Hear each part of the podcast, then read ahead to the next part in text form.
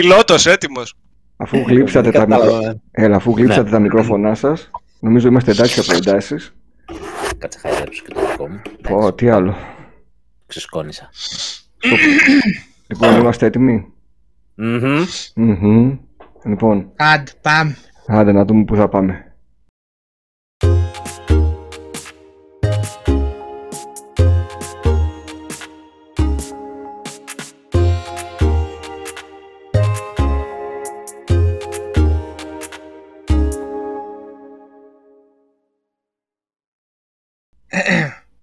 Καλησπέρα φίλες και φίλοι, ρετροπόδικες νούμερο 12. Τέσσερις ποντικοί, έχουμε μία αλλαγή όμως για τη σημερινή εκπομπή. Δεν θα είναι μαζί μας ο Σόνικ. Επιστρέφει μετά από πολύ πολύ πολύ πολύ καιρό.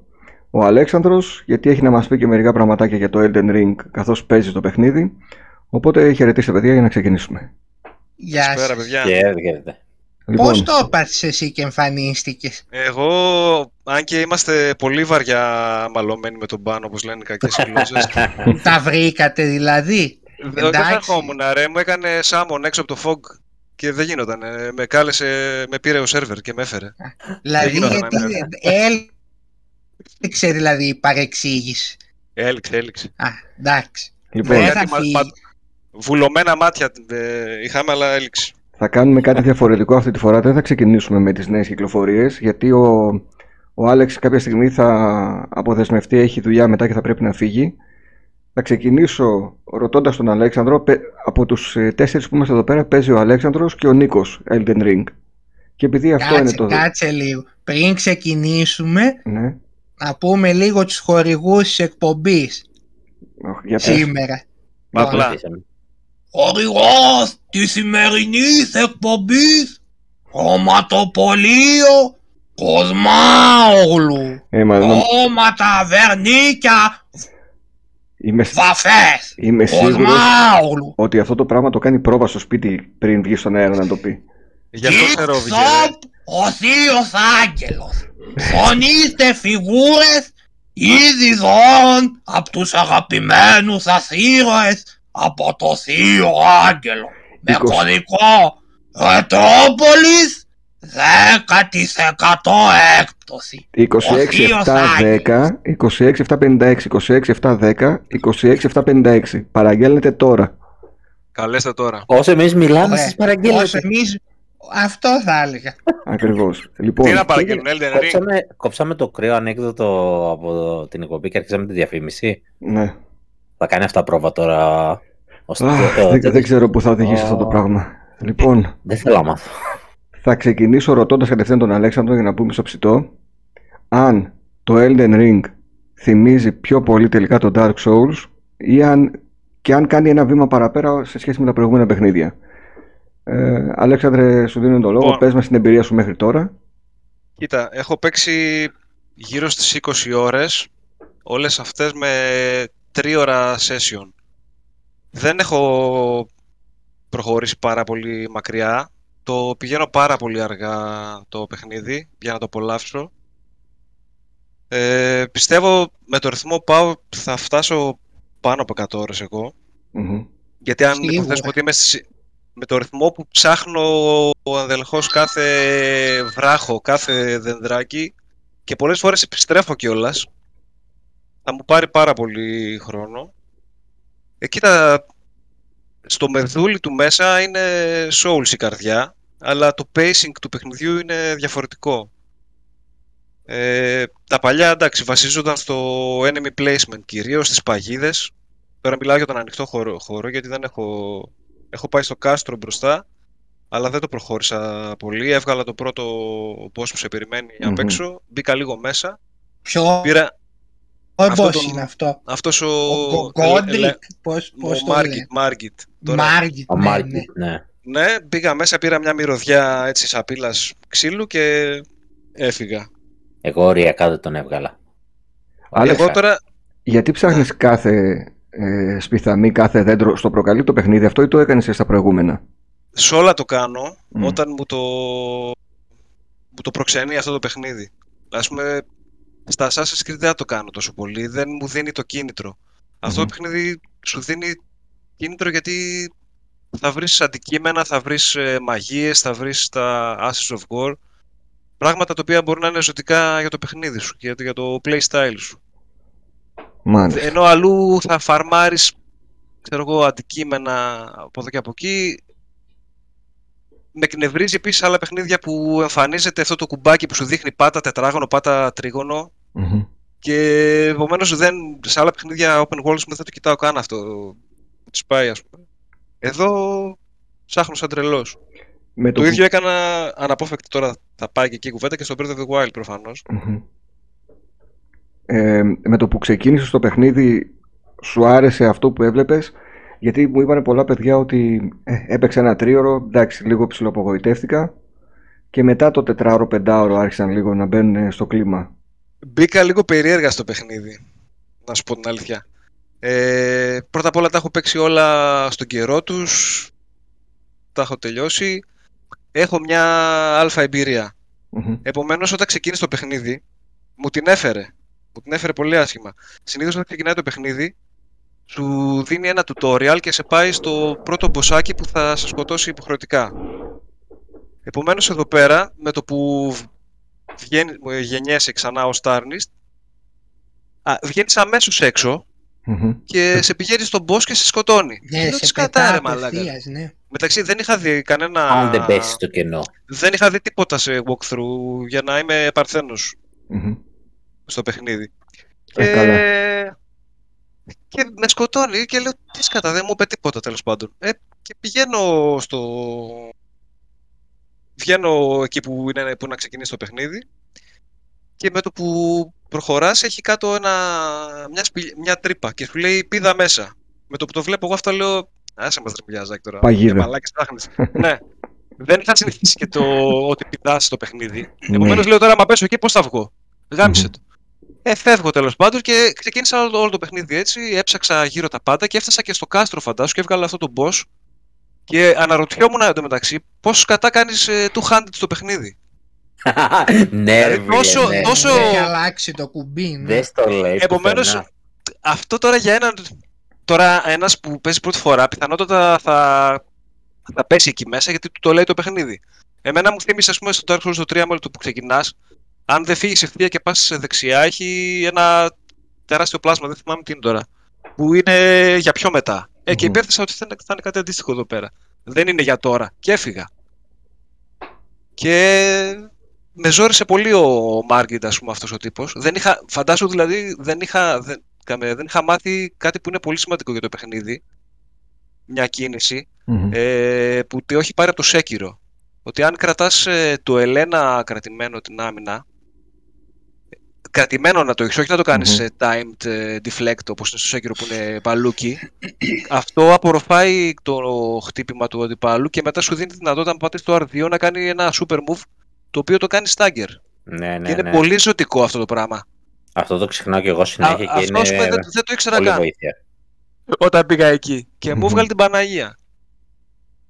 Και βασίστηκα στο ρολ, ε, αυτό που κάνεις ρολ την τελευταία στιγμή γιατί ο άλλος μένει και λίγο στον αέρα. Ε, και λέω κάτι πάει στραβά ρε μαλάκα, δεν γίνεται να μην έχει tutorial το παιχνίδι. Και ξαναγύρισα πίσω και θυμήθηκα ότι μου είπε αυτός πήδα και λέω εντάξει τώρα. Τώρα αυτό πιθανότατα δεν θα το έχουν πάθει πολύ. Πήδηξες τελικά. Ε, ε, Ε, ναι. εξαρτάται. ε, μετά επομένως, τώρα μετά αυτό- έγινες άντρας. ναι, μετά μου έδειξε όλο, όλους τους μηχανισμούς και λέω αν είναι δυνατόν τώρα. Τι πάθαμε. Πώς μας την έφερε έτσι ο Μιαζάκη; Άλεξ, Μμμ. ε, σαν άτομο που έχεις παίξει, ρε παιδάκι μου, τα υπόλοιπα Souls, βλέπεις ε, την επιρροή του Μάρτιν; Ε, Σαν παιχνίδι, οκ, είναι διαφορετικό. Ε, εσύ που ξέρεις πώς εξελίσσονται κανονικά στα Souls στο story, γιατί δεν πάει ακριβώς όπως πάει, πρέπει να ψάξεις έτσι κομμάτι από, της ό,τι, ιστορίας. από ό,τι βλέπω, η Μμμ. επιρροή του είναι ε, εμφανής ως, προ- ως προς το επικό κομμάτι της υπόθεσης, ότι τα ονόματα που αναφέρει έτσι, η, η ιστορία έτσι πως είναι γραμμένη και Μμμ. πάλι όχι σε μεγάλο βαθμό. Αυτό Και που εγώ εγώ αυτό υποθέτω είναι ότι εντάξει, ο άνθρωπος, ε, ο Μιαζάκη, του συμπεριφέρεται πολύ, συγκεκ- με πολύ συγκεκριμένο τρόπο το παιχνίδι του. Το, το έχει σαν το μωρό του, ας πούμε, το προσέχει. Δεν αφήνει να επηρεαστεί εύκολα από άλλους παράγοντες. Αλλά προφανώς είχε μείνει από έμπνευση. Εντάξει, έκανε το, το theme του Dark Souls, του Demon Souls, του Bloodborne. Ξέφυγε από το... Δηλαδή εκεί ήταν η αριστεία του ουσιαστικά, πιστεύω, στο γράψιμο. Και πιθανώς έχασε την έμπνευση του ως προς τη δομ... του lore, τη, της δομή της κεντρικής ιστορίας. Ήθελε βασικά κάποιον να του γράψει ένα concept να ακολουθήσει και να το γράψει έτσι πώς αυτός ξέρει. Ναι. Επομένως είναι πολύ... Δεν νιώθω δηλαδή, να σου πω την αλήθεια, Μάρτιν, μέσα στο παιχνίδι. Μα το κόνσεπτ πάνω κάτω άμα ίδιο είναι. Πάλι Ναι, έχουμε τη ναι. φλόγα, το τέτοιο. Το- Θα μπορούσε δηλαδή να, να κρατήσει δύο-τρία πράγματα που άλλαξε η ίδια και να είναι Dark Souls 4, ας πούμε. Ε, ναι, αλλά άμα ήταν Dark Souls 4 με την κλασική δομή, ο κόσμος νομίζω θα είχε κουραστεί. Χρειαζόταν μια αλλαγή, πιστεύω. Και, και η Οκ. σκληροπυρηνική ακόμα νομίζω θα θέλει μια αλλαγή. Βέβαια, οι σκληροπυρηνικοί νομίζω γκρίνιαξαν για τις αλλαγές. Α, open Ναι. world, α, εύκολο.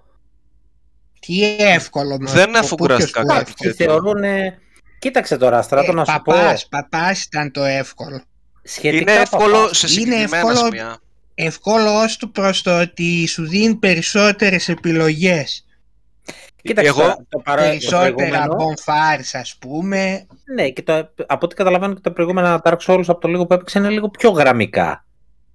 Εντάξει Ναι. δεν ήταν open goals ε, Ναι, τα άλλα, ε, εδώ ήταν τώρα γραμμικά. Πέφτεις σε εχθρό, δεν την παλεύεις, την κάνεις Φεύγεις, δεξιά. ναι. Ναι, Εδώ αυτό κόβεις που... και λίγο βόλτα, ψάχνεις, ψάχνεις τα ruins, θα βρεις κανένα αντικείμενο, θα ξαναγυρίσεις πίσω. Έχεις αυτή Εδώ την υπάρχει επιλογή. άλλος κίνδυνος όμως. Στο άγχος μάλλον είναι το πιο εύκολο. ότι Δεν έχει Έτσι εκείνο το όμως διαρκέ- ε, υπάρχει ο κίνδυνος να βρεθεί σε μια περιοχή που είναι εντελώς άσχετη με το level σου και να κάνεις να χάνεις. Δεν θα μία κάτσεις ώρα όμως και- εκεί, θα Εύκολο. φύγεις. Θα Επίσης, αυτό, φύγεις, ναι. η ευκολία του παιχνιδιού είναι το πώς ξαναπαίρνεις ε, πίσω τα runes. Ε, παλιά, άμα τα χάνες και Ναι. δεν ήσουν εξοικειωμένος, έλεγες Παναγία μου την έκανα τώρα. Τώρα με το αλογάκι πας και τα τσιμπάς πολύ εύκολα. Εκτός, Ναι, αν είσαι, έχει το άλλο. εκτός αν είσαι σε dungeon, όπου εκεί θα το παίξεις ε, πατροπαράδοτα. Αλλά έξω έχει αυτή την ευκολία το παιχνίδι. Επίσης έχει πολλά runes κάτω να τσιμπήσεις ε, με νεκροκεφαλές που τα σπάς και να κάνεις level up. Παντού, δηλαδή όπου και αν γυρίσω βλέπω runes. Τα οποία εγώ δεν τα σπάω, κλασικός ε, βλάκας σε αυτά τα παιχνίδια. Πάντα κρατάω προμήθειες για το τέλος, σε όλα τα παιχνίδια, ας πούμε και Resident να παίζω, κρατάω σφαίρες για το τέλος, δεν τις τρώω. Και τελικά τελειώνει το παιχνίδι και έχω όλα τα πυραμαχικά και όλα τα τυχαία κρατημένα. Μμμ. Τελειώνει Μια το ώρα παιχνίδι ανάγκη. και έχει 20 level κρατημένα στο inventory του. Άλεξ, ένας ο οποίος δεν έχει παίξει καθόλου σε όλους παιχνίδια. Και θέλει να παίξει τώρα, ρε παιδί, μετά έχει όλα μπροστά του διαθέσιμα. Να ξεκινήσει με το Elden Ring. Όχι, νομίζω όχι. Εγώ διαφωνώ σε Αυτά- αυτό. Με το, με το Demon Souls να ξεκινήσει το remake. Αυτό είναι Γενικά, το- το με πιο όποιο και βατό. να... όποιο- Δεν ξέρω ρε παιδιά, πάντα η πρώτη φορά πονάει πολύ, ό,τι και αν είναι, πονάει η πρώτη φορά. Γιατί παίζεις με συγκεκριμένους κανόνες ε, πάντα, δηλαδή πετάει στη σκακέρα το παιχνίδι το στείνει έτσι όπως θέλει αυτός. Αν δεν Και να- κάτσεις λίγο να- να ε, μάθεις, θα- ό,τι και να ξεκινήσεις θα φας ξύλο, δεν υπάρχει Ε, περίπτωση. να μην ξεκινήσεις σίγουρα το Sekiro. Ναι, να ναι. μην ξεκινήσεις Με 100% αυτό. Νομίζω Ε, ότι το πιο ξεκάθαρο που πρέπει να πεις για το παιχνίδι και να το διευκρινίσεις σε νέο παίκτη είναι ότι θα πεθάνεις. Θα πεθάνεις 20-40 φορές, μην το σκέφτεσαι, είναι κομμάτι του παιχνιδιού. Γιατί οι περισσότεροι βλέπουν αυτό και σου λέει άστο είναι δύσκολο ρε παιδάκι μου, ενώ είναι το κόνσεπτ του. Δες το δηλαδή στην τελική και σαν ένα roguelite που θα κάνεις την πίστα σου και θα πεθάνεις και θα ξαναρχίσεις ξέρω εγώ την Ε, γύρα σου. όχι, δεν είναι ίδιο Το πράγμα. λέω, Γενικά. δεν είναι ίδιο προφανώς γιατί εκείνα συνήθως έχουν RPG στοιχεία. Στο... Μα και αυτό έχει RPG στοιχεία. Απλά εκεί Κάτσε, να ρε, άμα χάσεις, περίμενε. πας. Περίμενε, περίμενε. Εκεί, άμα, α, στα roguelite το σκοπός είναι αυτός. Θα χάσεις κάπου στα, μι- στην πίστα, Ναι. θα μαζέψεις ό,τι μάζεψεις, θα ξαναγυρίσεις. Εδώ δεν λέω αυτό. Λέω ότι ο παίκτης θα αποκτήσει εμπειρία σαν άτομο, όχι σαν χαρακτήρας και θα ξαναμπεί και θα το ξανακάνει και θα το ξανακάνει. Ναι, αν δείτε αυτό, την διαδικασία αυτή ως, ε, την, της εκμάθησης και της εμπειρίας ως βελτίωση και δεν, ε, δεν το βλέπει ότι πέφτω σε τείχο αυτή τη στιγμή και δεν κάνω progress, αν το δει έτσι, σίγουρα κερδισμένος είναι και θα το προχωρήσει. Εγώ Αυτό πάντως... που- ε, α, α, πες Στράτο. Αυτό που πρέπει να προσέξουν ένας άσχετος παίκτης με το είδος είναι ότι επειδή έχει γίνει πολύ μεγάλο hype γενικά για το Elden Ring να μην μπερδευτεί και να νομίζει ότι α, είναι open world θα πάμε να παίξουμε Assassin's Creed γιατί θα κλαίει τα λεφτά του και θα το βάζει να το πουλάει Ήδη Έχω δει έχει ήδη γεμίσει ο πώς. τόπος. Πώς; Γενικά, γενικά πολλοί Ε, πέφτουν θύμα του marketing, παιδιά. ναι. Ο Μιαζάκη φτιάχνει εκπληκτικά Ή- τρέιλερ. Είδα πολλά για- post. Καλά δεν φταίει ο Α. Μιαζάκη που κάνει το επιβλητικό Ο- τρέιλερ. Απλά Ψαρώνουνε, δεν ο καταλαβαίνουν άλλος τι θα δε- παίξουν. δε- ρε, κόσμο. Ναι, δεν καταλαβαίνω. Μη- Ακούει και το open world και νομίζω θα παίξει ότι είναι ένα εύκολο παιχνίδι σαν τα άλλα. Δεν είναι έτσι. Γιατί Κοίτα- ήδη κοίταξε. κλαίγονται πολύ. Δύο μέρες μετά 25 ευρώ το βρήκα. Ε, αυτός ας πούμε... Ποιος τρελός το 25 ρε Ναι, μαλάκα; από- Αυτός από ας Θεσσαλονίκη πούμε κιόλας. ξέρεις τι Φύ- έγινε. φύγε Ένας από μπροστά μου Γιαννάκης ήταν από αυτός. τη Ναι, ναι. Θεσσαλονίκη σου λέει θα παίξω Assassin's Creed, έχανε συνεχώς και θα έλεγε μετά «Ε, δεν είναι ωραίο το παιχνίδι, όλο χάνω. Πάντως ε, πρέπει να το προσεγγίσεις κάπως το παιχνίδι. Εγώ έτσι πως το βλέπω είναι λίγο η φάση προσκύνημα. Είναι ένα pilgrimage. Δηλαδή όταν, όταν ξεκινάς πρώτη φορά ειδικά είναι, πρέπει να το δεις ότι θα ανέβω το Θιβέτ εγώ αυτή τη στιγμή. Θέλει, Άλεξ. να, θέλει δέσμευση το παιχνίδι. Και πρέπει Δεν να είναι αποφασισμένος να κάνει υπομονή όποιος Ναι. παίξει. Άλεξ, εσύ Πρέπει επει- να το- επειδή να- δεν, δεν κάθεσαι ρε φίλε, δουλεύεις κιόλας. Και γυρνάς Ναι. και έχεις και την κούραση και όλα αυτά. Πόσο εύκολο να Η- κάνεις progress Η σε αυτό το σκέψη μου παιχνίδι; σήμερα αυτή ήταν. Το ότι μακάρι να ήμουν φοιτητής λίγο να το παίξω. Ναι. Θα ήθελα πολύ να ήμουν φοιτητής. Και εγώ σκεφτόμουν Αλλά- το Αλλά ε, ξέρεις τι συμβαίνει τώρα. Κάνω τρία ώρα sessions και λίγο κουράζομαι. Να σου πω την αλήθεια. Μμμ. Μπορεί να μην κάνω καν τρία ώρα sessions, να κάνω δύο ώρα και να κουραστώ. Καλό είναι και το δύο ρε, Πόσα εντάξει. δύο ώρα πιστεύεις ότι μπορείς να αντέξεις, να... όχι εσύ, επειδή έχεις εμπειρία, Ναι. ένας ο οποίος θα το προσπαθήσει. Πόσα δύο ώρα θα μπορέσει να υπομείνει ώστε να νιώσει ότι κάνει πρόοδο; Ε, Είναι τελείως εσωτερικό το θέμα. Πιστεύω ότι αν ο- δεν έχει ο άλλος κίνητρο, αν, δε- πρώτα απ' όλα αν ε, τον άλλον δεν τον εξητάρει αυτή η μυστικότητα και η μυσταγωγία του κλίματος και το πώς σου δίνει το lore. Ο άλλος το θέλει στο πιάτο, θέλει να του το πεις με, με cutscene, με διαλόγους, με, με μπλα μπλα. Αν ήμασταν, Ο, όποιος Δεν το είναι θέλει μόνο αυτό, το, το lore, Άμα έτσι, σε αλλά απορροφήσει το παιχνίδι, μια χαρά δύο ώρα θα κάνεις. αν ήμασταν Ξέρεις σε τι γίνεται; παλιότερη εποχή, παιδιά, που παίρναμε ένα παιχνίδι και μετά από τρεις μήνες το επόμενο, θα γινόντουσαν όλοι καλοί στα Souls παιχνίδια. Ε, Μπράβο, μην είναι το σαν λες. ένα Α, παλιό μπορεί να 80's το που παιχνίδι. δίνανε πίσω πάλι. Σου εμένα λέει δεν μπορώ, το επιστρέφω. μου βγάζει, γενικά τα Souls μου θυμίζουν πολύ τα Metal Gear, τα, το 2 και το 3 κυρίως, και το 4.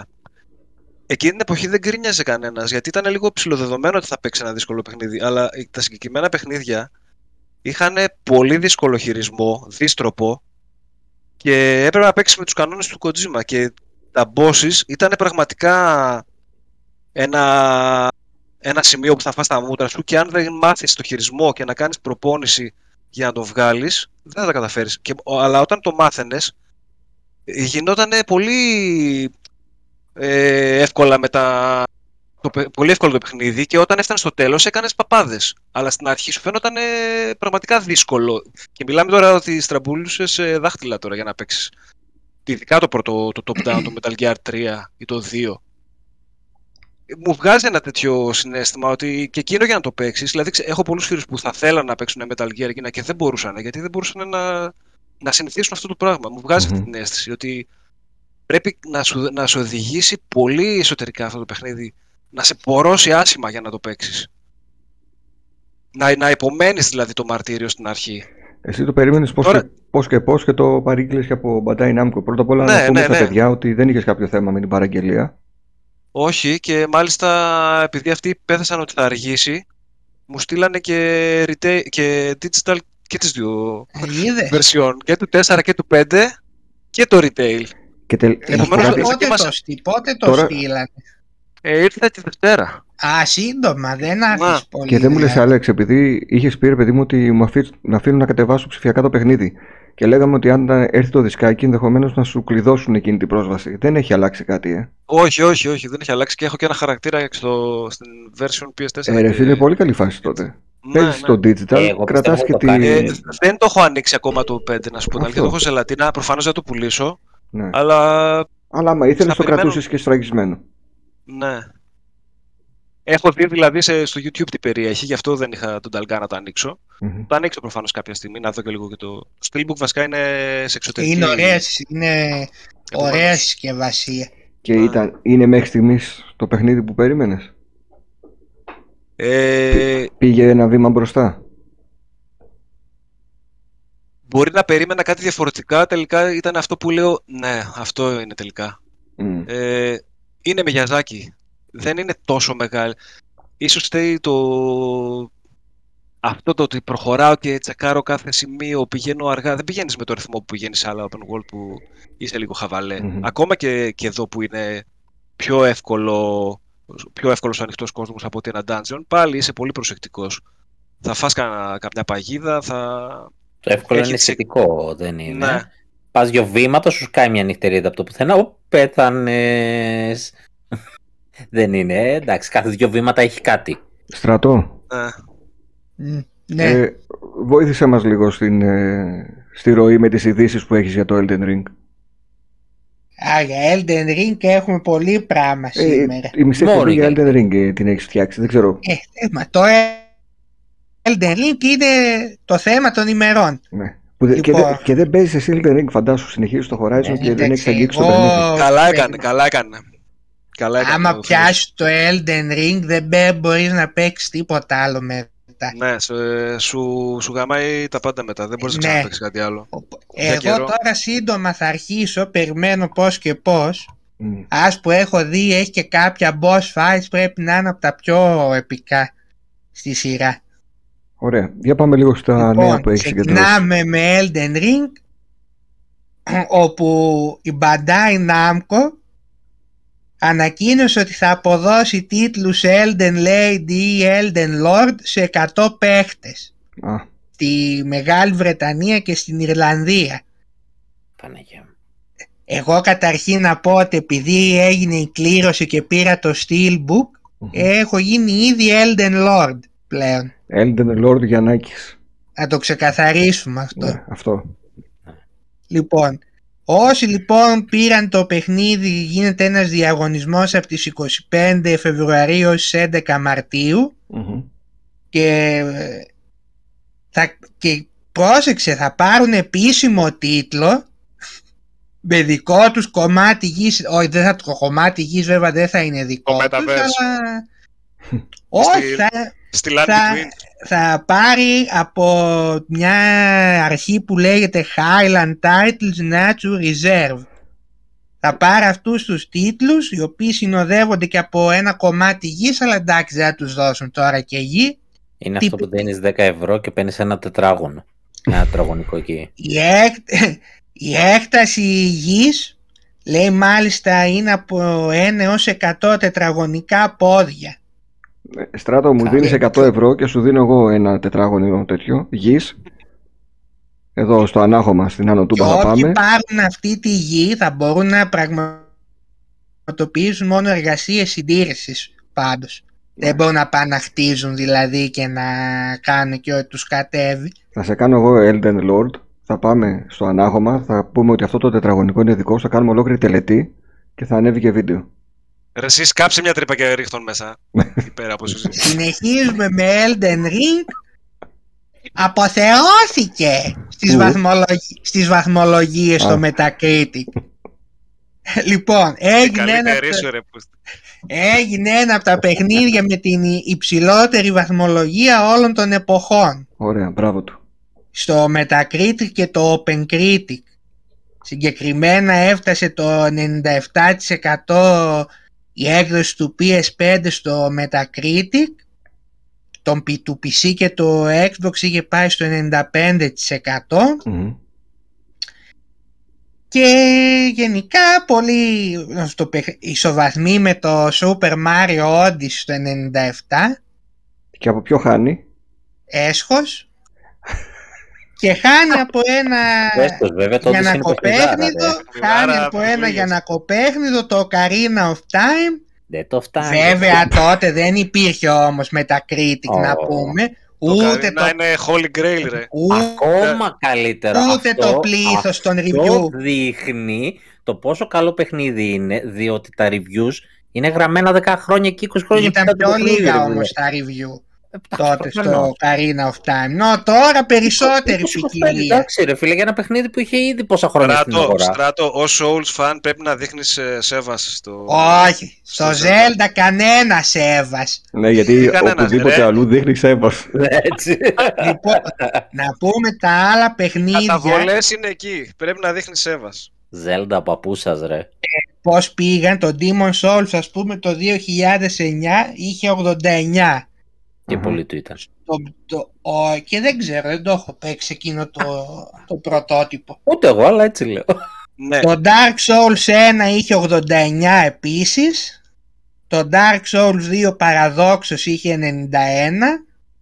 ναι, ακριβώς. Ναι, το Bloodborne είχε 92. Το Dark Άμα. Souls ε, 89 και το Sekiro 90. Άμα Επομένως, θέλω να μας βάζανε α, επομένως, κακή παιδιά, βαθμολογία. Από τη στιγμή που έχει πάρει το Dark Souls 2 91 και το Elden Ring έρχεται και ανακατεύει την τράπουλα και το κάνει open world. Που αυτή τη στιγμή όποιος ακούει open world ε, κατουράει τα φρακιά του. Έτσι, μην ακούσουμε open world, α, κατευθείαν. Ναι, ναι, Ε, δεν ναι. θα πάρει Ε, βαθμούς ναι, πάνω, ναι. ρε παιδιά. Δεν θα πάρει βαθμούς πάνω. Κοίταξε εδώ Προφανώς. τώρα ποιο θέμα δημιουργήθηκε. Ότι επειδή τις πρώτες δυο... Στο PC εντάξει είχε πολλά προβλήματα το παιχνίδι, δεν ξέρω αν έχουν λυθεί κιόλας. Νομίζω Στο, όχι. στο PC δεν νομίζω Το να PC λύθηκαν. πάντα και το Dark Souls 1 που βγήκε ήταν χάλια. Δηλαδή με mods... Πάντα ε, είχε ναι. θέμα, πάντα είχε θέμα στο PC, ναι. Να. Ε, στις κονσόλες βγήκε το παιχνίδι Παρασκευή, την Κυριακή βγήκανε, ε, βγήκε ένα patch, δεν υπάρχουν πλέον ιδιαίτερα προβλήματα.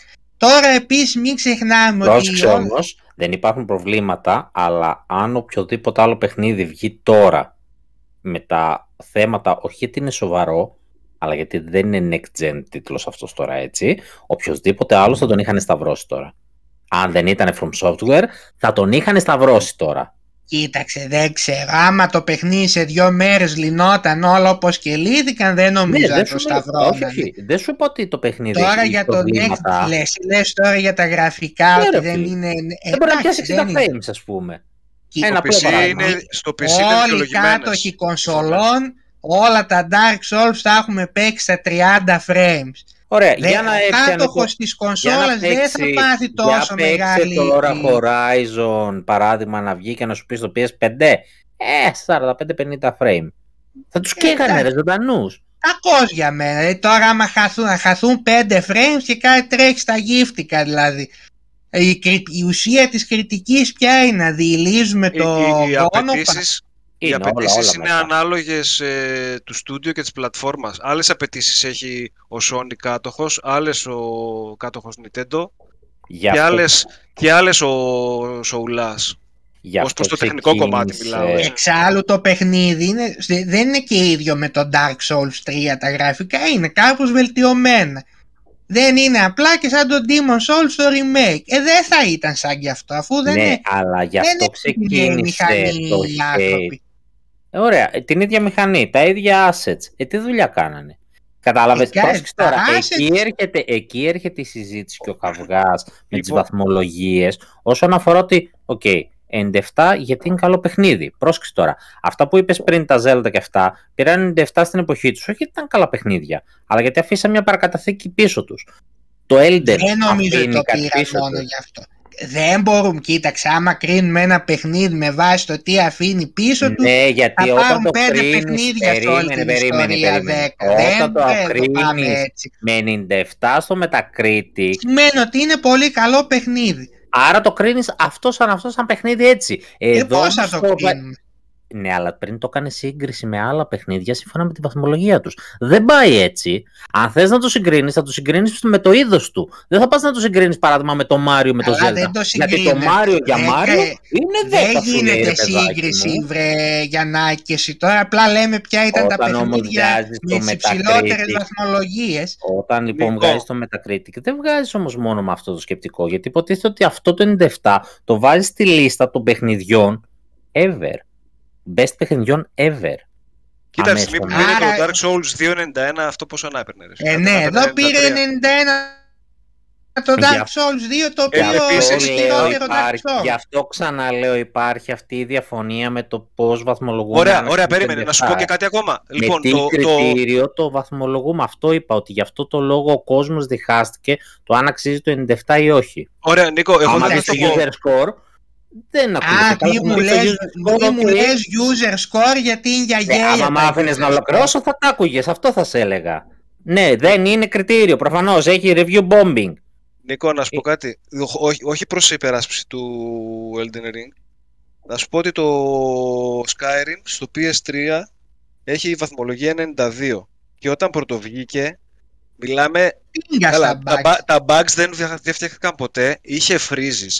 Είχε ένα bug το οποίο αν είχες 3 autosave, γιατί αυτό κάνει autosave μόνο του. Α, ε, Αν είχες 3 autosave μέσα στο, στην κονσόλα, ε, έκανε freeze. Επομένως έπρεπε ανατακτά, ανατακτά διαστημάτα να πηγαίνεις και να σβήνεις τα προηγούμενα δύο. Και να μην μιλήσω τώρα για τη μάχη, έτσι. Γι' αυτό Εντάξει, παίζει το ήταν ήδη- Skyrim 11 χρόνια μετά για να μην έχεις Κοίταξε, προβλήματα. Το θέμα είναι Αλλά και πήρε, και πήρε Σαν το 92, έτσι. Cyberpunk. Σαν Το, το, το, το, Cyberpunk. το, Elden- το Elden Ring Σε 10 στο χρόνια το PS5, στο PS5 το Elden Ring, ok, έχει κάποια frame drops, στο PC είναι άλλη κουβέντα, αλλά προς, ε, να του βγάλουμε λίγο το καπέλο ότι κάνει πρώτη φορά open world παιχνίδι με τις ε, συγκεκριμένες τεχνικές αδυναμίες του στούντιο και δεν έχει bugs το παιχνίδι, έτσι, δεν πετάνε πρόβατα και, Μα ναι, μα εγώ δεν και σου είπα ότι το χορτάρια από παιχνίδι εδώ δεν και είναι από καλό. εκεί. Ναι. Δεν σου είπα δεν είναι κακό, Ε, το ε, απολαμβάνω, εννοώ έτσι ότι- το παίζω. Ξέρεις Ε, ποιο από είναι ένα το θέμα; σημείο και μετά πέφτει πολύ κράξιμο ενώ δεν θα έπρεπε. Στο PC το δέχομαι ότι δεν το έχω δει, αλλά Εντάξει, το PC είναι εμπιστεύομαι τραγικό. αυτά που διαβάζω. Ναι, εμπιστεύομαι αυτά που διαβάζω. Όχι, Προφανώς. εντάξει, φίλε, όταν Θέμα πέφτεις είναι στα το 18 εξής. frames πάνω στη μάχη. άμα πάμε να κάνουμε μια ανάλυση της κριτικής γενικότερα έκαναν μια πολύ καλή ανάλυση της κριτικής ε, στο τελευταίο podcast το Βέζος με τον Παπά. Το θέμα όμως ποιο είναι; Εγώ διαφωνώ με την άποψη ότι ένα παιχνίδι πρέπει να πάρει 10 μόνο όταν πηγαίνει το είδος μπροστά ή μόνο όταν αφήνει κάποια παρακαταθήκη. Εδώ που έχουμε φτάσει πλέον δεν μπορείς να περιμένεις παρθενογένεση να βλέπεις από τα παιχνίδια. Ναι, Άμα αλλά και απ' την ένα άλλη, παιχνίδι. Έχουν και δίκιο όταν αυτό παίρνει 97. Δηλαδή, άμα σου βγάλει το ίδιο πράγμα την επόμενη Και- φορά, 97 πρέπει Κοίταξε να και πάρεις. άλλα παιχνίδια Minimum. πήραν υψηλές βαθμολογίες. Με Το αυτό το ίδιο, σκεπτικό, θα ρε πάρει το παιδάκι μου, ίδιο. λέ- Ε, επίσης μην ξεχνάμε και άλλα παιχνίδια πήραν 97 και 100 και δεν ήταν τέλεια αλλά δεν ήταν τόσο πολύ να, να τα κράζουν, να θίγονται. Ε, Καλά, μόνο ναι, με, το- το με νούμερο το ένα Elden παιχνίδι Ring στο Switch, του σε το έπιασε νούμερο ένα η παιχνίδι στο πρεμούρα. Switch που έχει 5 κριτικές, είχε 10, 20 ξέρω εγώ και έχει 100%, 99%. Είναι ένα visual novel. Δεν λέω για το Switch Παράδειγμα. μόνο. Όχι, δηλαδή λέω, το, να το Όχι, πάμε... ρε αγόρι το- μου. Λέω συμφωνώ, λέω ότι, ότι α, μεμονωμένα να το δεις και σου λέω ότι και εκεί φαίνεται ε, φαινομενικά αυτό φαίνεται να είναι το άριστο παιχνίδι ενώ δεν είναι το top του παιχνίδι. Τέλος Έχει πάντων. 110, αλλά εντάξει. δεν είναι το top του. Έγινε ένας δώρος με αυτό το θέμα. Το θέμα είναι αποθεώθηκε στο Metacritic. Αυτό Γενικά, κρατάμε. γενικά η όλη αντίδραση με τα Souls παιχνίδια είναι ντεζαβού κάθε φορά. Είναι το ίδιο. Κάποιοι που είναι πολύ πορωμένοι τα αποθεώνουν. Κάποιοι αειδιάζουν τη ζωή τους και λένε τι μαλακία είναι αυτό. Βλέπω και όμως και τον δεν μπορώ να το αντίποδα ρε παίξω. εσύ. Όταν Απλά ρωτάς τώρα κάποιον, πήγε Ξέρεις- όντως πολύ ψηλά η βαθμολογία. Άλεξ, το βλέπω όμως και από την ανάποδη. Όταν ρωτάει κάποιος που δεν έχει ξέρει τα Souls. Ωραία, και του λες ρε φίλε, εξήγησε μου λίγο αυτό το πράγμα. Εγώ στο, Για- στο είπα και έτσι, στο. Γιατί στο- μπαίνει. Ναι, ναι, όπως είπες και εσύ, μπαίνεις μέσα. Δεν σου τη δίνει την ιστορία που σου τη δίνει. Έχει ένα βαθμό δυσκολίας και το ζητάς αυτό από την κοινότητα να στο τοποθετήσει κάπου. Και σου λέει, Ε, δεν είναι το παιχνίδι για σένα, άστο. Εντάξει, αυτό όμως δεν σημαίνει ότι θα επηρεάσει τη βαθμολογία επειδή είναι δύσκολο το παιχνίδι. Όχι, Ε, παλικάρι ε, μου, μην αλλάζεις θέμα. Ε, Είπε ναι, θα το- κρίνουμε είπε δηλαδή τώρα. ανάλογα με το πόσο Ωραία, προσιτό μαλάκα. είναι. Ωρε μαλάκα. Ε, είσαι σε άλλη συζήτηση, ρε. Λέει τώρα, άλλο, άλλο πήγαμε, άλλο πήγαμε. Τώρα θα ξεχάσω και τι ήθελα να πω. ε, Όπως λέει για αυτούς που δεν καταλαβαίνουν το παιχνίδι, που Ε, ναι. αρχίζουν και κατηγορούν το παιχνίδι, αντίθετα και αυτοί που θέλουν να μάθουν το παιχνίδι και δεν το καταλαβαίνουν, η κοινότητα δεν τους αγκαλιάζει και τόσο. Που στο Ε, Elden Ring έγινε, και- έγινε με Κοίταξε. μικρότερο τρόπο. Ναι, ρε Ας παιδί, όταν ο μην, άλλος ε, δεν ας ξέρει μην ότι το ασχολούνται. παιχνίδι. Ας μην ασχολούνται Γιατί; με τους Γιαννάκηδες που τους βρίζουν. Δηλαδή θα πρέ... ας κάτσει ο άλλος, Ε, ας παίξει το παιχνίδι Κοίτα, αν του. κάποιος θέλει να μάθει, Δηλαδή, όντως α, πραγματικά θα βρει μια κοινότητα και θα. Μα θα βρει, θα μα δεν δικαιωθεί. είναι Πάντα ανάγκη. πληρώνεται Το- φίλε, το τώρα 70 ίντερνετ. ευρώ το Elden, άμα δεν πάρεις μια άποψη. Δεν είναι ανάγκη να βρει Από κοινότητα. κάποιον. Έχει 800 βίντεο στο ίντερνετ, μπορεί μια χαρά να μάθει και να παίξει. Τώρα επειδή μπορεί να μπει κάποιος που παριστάνει ότι είναι μάγκας που παίζει Souls παιχνίδια και να κράζει τον άλλον που Εντάξει, δεν αυτή τα είναι η εικόνα- ξέρει η- καλά. Η εικόνα του εντάξει. ίντερνετ είναι αυτή, εξάλλου, παιδιά. Ε, η η εικόνα τοξικότητα του και η- ίντερνετ. Λέω, ρε, Η παιδάκι εικόνα μου. του ίντερνετ. Μα δεν Δηλαδή, φταίει το πάντως φέτος είναι η πρώτη παιχνίδι φορά. όμως γι' αυτό. Ε, φέτος. Σε αυτό το παιχνίδι της From είναι η πρώτη φορά που ακούω από παντού παράπονα για την κοινότητα των σοουλάδων. Ε, Πάντα υπήρχαν Και παράπονα. ακούω και νομίζω. διαβάζω ότι έχει ξεφύγει η κατάσταση, ότι έχουν γίνει πολύ πορωμένοι και ότι δεν αντέχονται πλέον. Οι σοουλάδες δεν Μαλάκες αντέχουν υπάρχουν σοουλάδες παντού. πλέον, Τι ρε να παιδάκι. κάνουμε τώρα δηλαδή; Έχουμε άλλη είδηση στρατό; Για Λοιπόν, το Elden. συνεχίζουμε με Elden Ring όπου στο Ηνωμένο Βασίλειο αποθεώθηκε το Να σε- Elden Ring. Να σε ρωτήσω Μας το κάτι. έπαιξε αυτό. Στράτο. Ελ.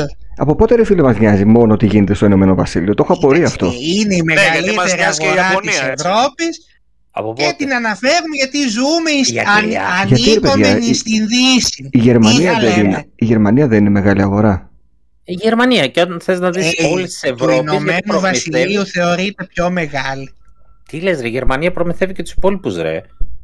Άσε που αυτές ήταν πωλήσεις μόνο physical. by the Κοίταξε, way. συνήθως UK, είπα και Ιαπωνία λένε. Ναι, Ε, δεν, δεν καταλαβαίνω εμείς- γιατί όμως και γιατί πανηγυρίζουμε όταν συμβαίνει κάτι στη Μεγάλη Βρετανία. ας πούμε. Λοιπόν, Ε, είναι σαν την ή άλλη για το φορά που παιχνίδι έλεγε... στο- Είναι σαν την άλλη φορά που έλεγε για τις πωλήσεις του PlayStation 5 στην Αμερική γιατί μόνο εκεί πέρασε λίγο το Switch και... ε, Και πού θα κοιτάξουμε, το Στην Γιανακάουα στην Ιαπωνία θα γιατί κοιτάξουμε. δεν είπες της Αγγλίας; Γιατί μας νοιάζει ο Γιανακάουα στην Ιαπωνία τι κάνει. Όχι, Εμείς- υπήρχαν και της εμείς Αγγλίας ζούμε και της στην Ευρώπης και της παγκόσμιας. αλλά Ανήκομεν διάλεξα τις στη ψευδόλεπτες. Δύση. Με μια εκτίμηση- Ανήκομεν στη στην- Δύση. Με μια εκτίμηση στην Ελλάδα, πού κυμαίνεται, ας πούμε, πιστεύετε; Στην Ελλάδα εγώ άκουσα κάποιος, ε, δεν θυμάμαι που το Έχει είδα, ότι πάει πήγε πάρα top 5, πολύ top καλά. 3. Ε, Ε, πήγε, πήγε. Κοίταξε, Νομίζω παλιά ότι ναι. υπήρχε και μια εταιρεία GFK που βγάζε κάτι chart στην Ελλάδα, Ε, αλλά δεν τώρα χρειάζεται. δεν... Βλέποντας τώρα και τις αντιδράσεις και τα post κάθε τρεις και λίγο, βλέπεις ένα παιχνίδι πότε πέτυχε, ρε Εντάξει. παιδί μου. Αριθμό Παιδιά. δεν έχεις. Και ξέρετε ποιος την πλήρωσε τώρα; Τον έκοψε. Όχι. Α, εδώ είσαι επανάθεμα. Ξέρετε ποιος πλήρωσε Ε, την τι ύφη τώρα με όλα αυτά με τα Elden Ring και τα Horizon 2. Ποιος; Βγαίνει το Horizon 2, τρώει ο Πίκατσου την κατραπακιά, πάει στο νούμερο 2. Ο Πίκατσο δεν την έφαγε την κατραπακιά. Βγαίνει το Elden Ring, πάει Ναι. κι άλλη κατραπακιά, πάει Ναι. στην τρίτη θέση.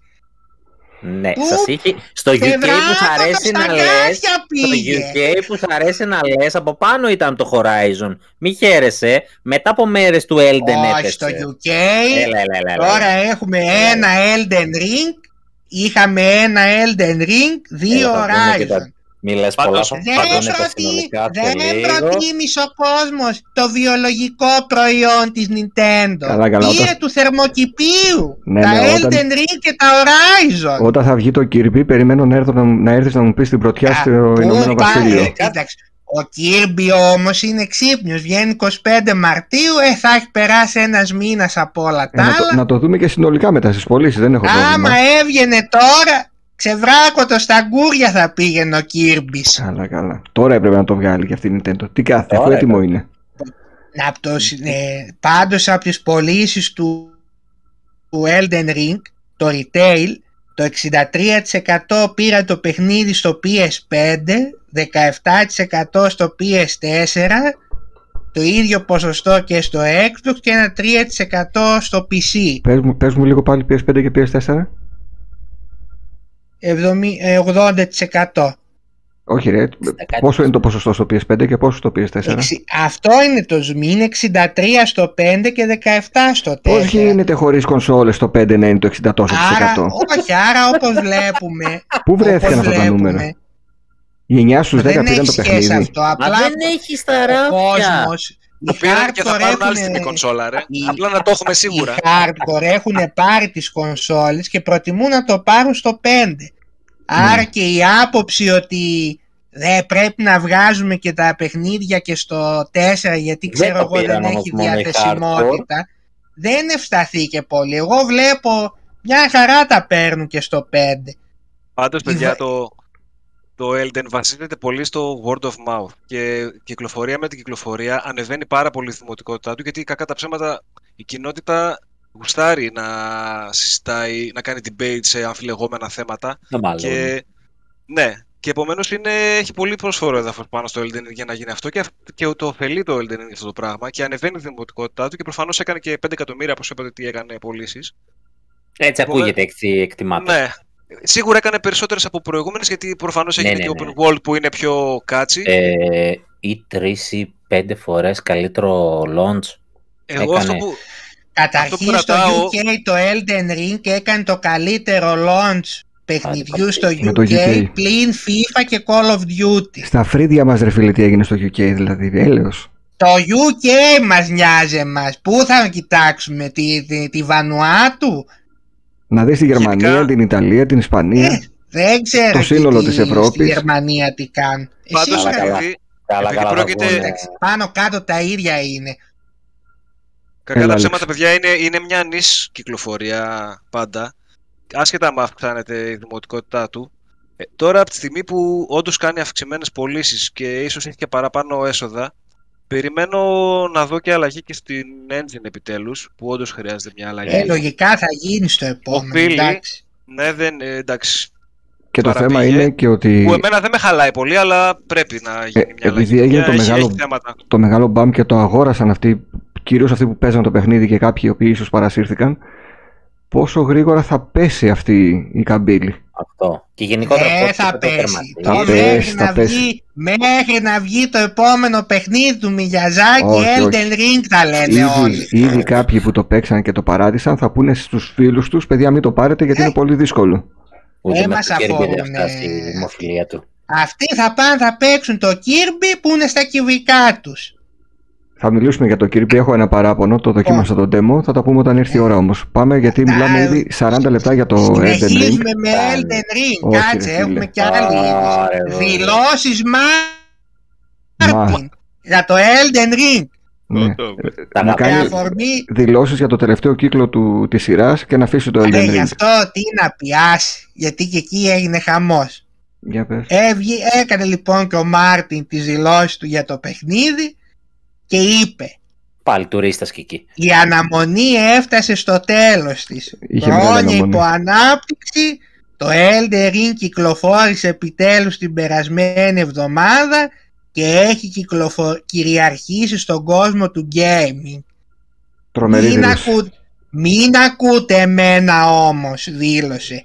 Η From Software με πλήρωσε για να βοηθήσω με την οικοδόμηση του κόσμου της, οπότε δύσκολα μπορώ να προσποιηθώ ότι είμαι αντικειμενικός. Μμ. Ρίξτε λοιπόν μια ματιά σε μερικές από τις κριτικές. Παραθέτει κάποιες κριτικές όπου αποθεώθηκε, όπως είπαμε το παιχνίδι, και μετά κλείνει λέγοντας όλα τα εύσημα πρέπει να πάνε στο Μιγιαζάκι και στην εκπληκτική ομάδα σχεδιαστών του, οι οποίοι εργάζονται σε αυτό το παιχνίδι για μισή δεκαετία ή και περισσότερο, αποφασισμένοι να δημιουργήσουν το καλύτερο βιντεοπαιχνίδι που φτιάχτηκε ποτέ.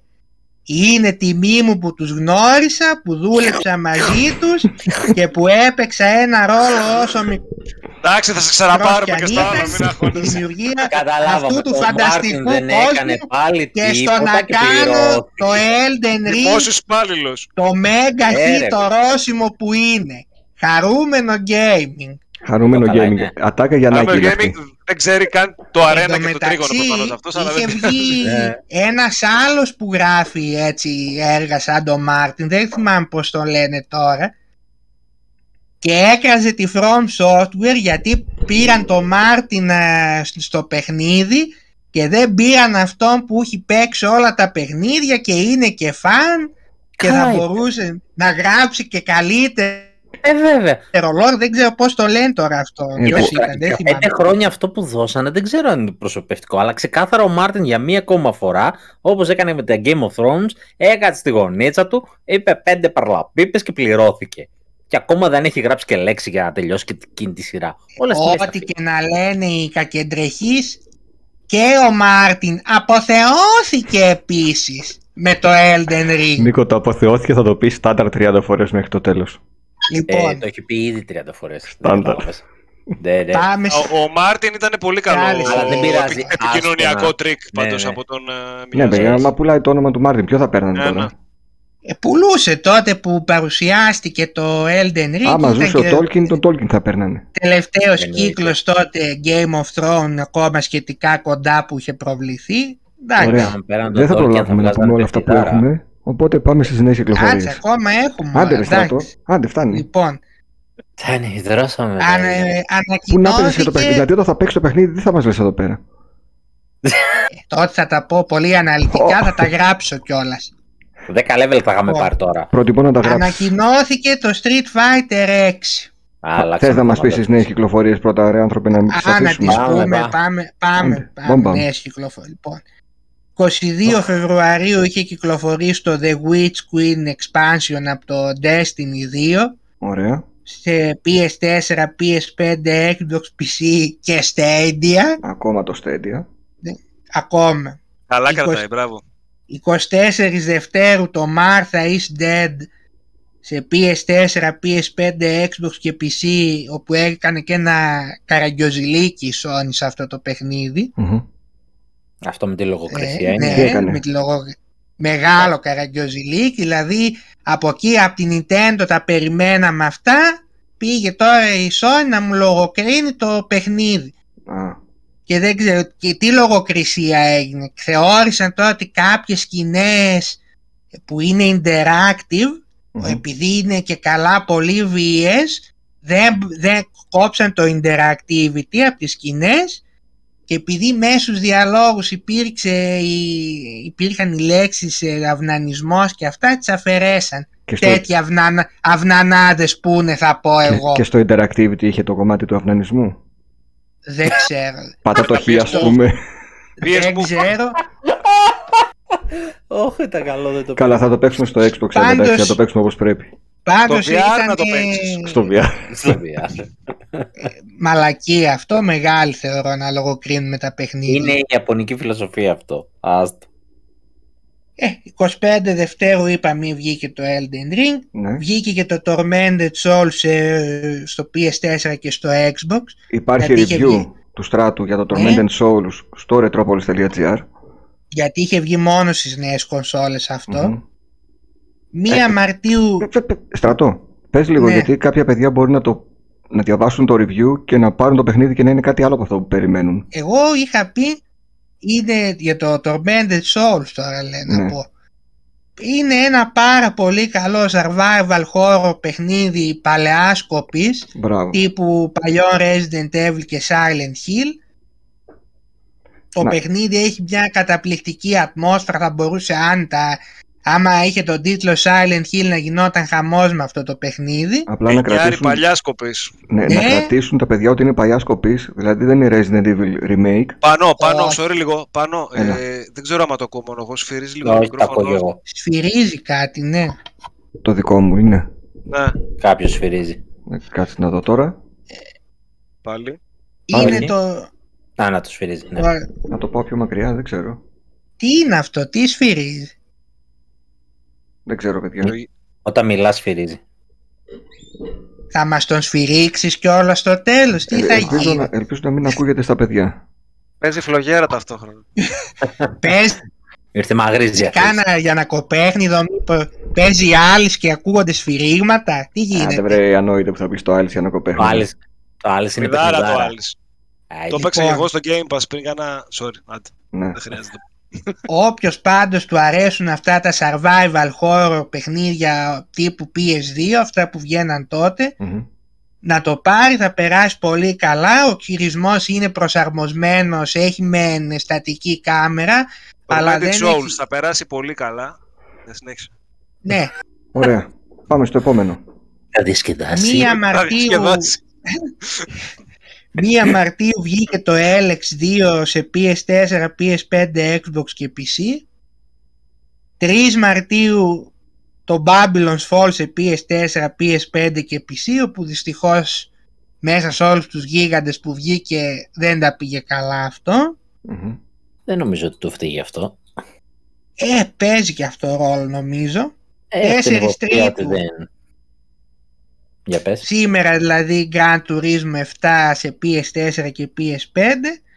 Και η και βλέπω- παιχνιδάρα. Κάποιος πρόσθεσε και ένα για να κοπέχνιδο βλέπω. Triangle, Triangle strategy. πάμε. triangle Strategy. Ξαφνικά, άμα διαβάσεις Στο παιχνίδι Switch, άμα είναι να διαβάσεις παιχνίδι Switch, ξεχνάει και τα αγγλικά του. Τι θα Triangle πει- Τι ξαφνικά. θα πει triangles, παίζουν με τα τριγωνάκια εκεί, λένε τα κάλαντα, τι γίνεται; Για τον bot. Άλλα τριγωνάκια δεν ξέρει ο στράτος, οπότε πείτε το ότι Ναι. δεν τα κάλαντα.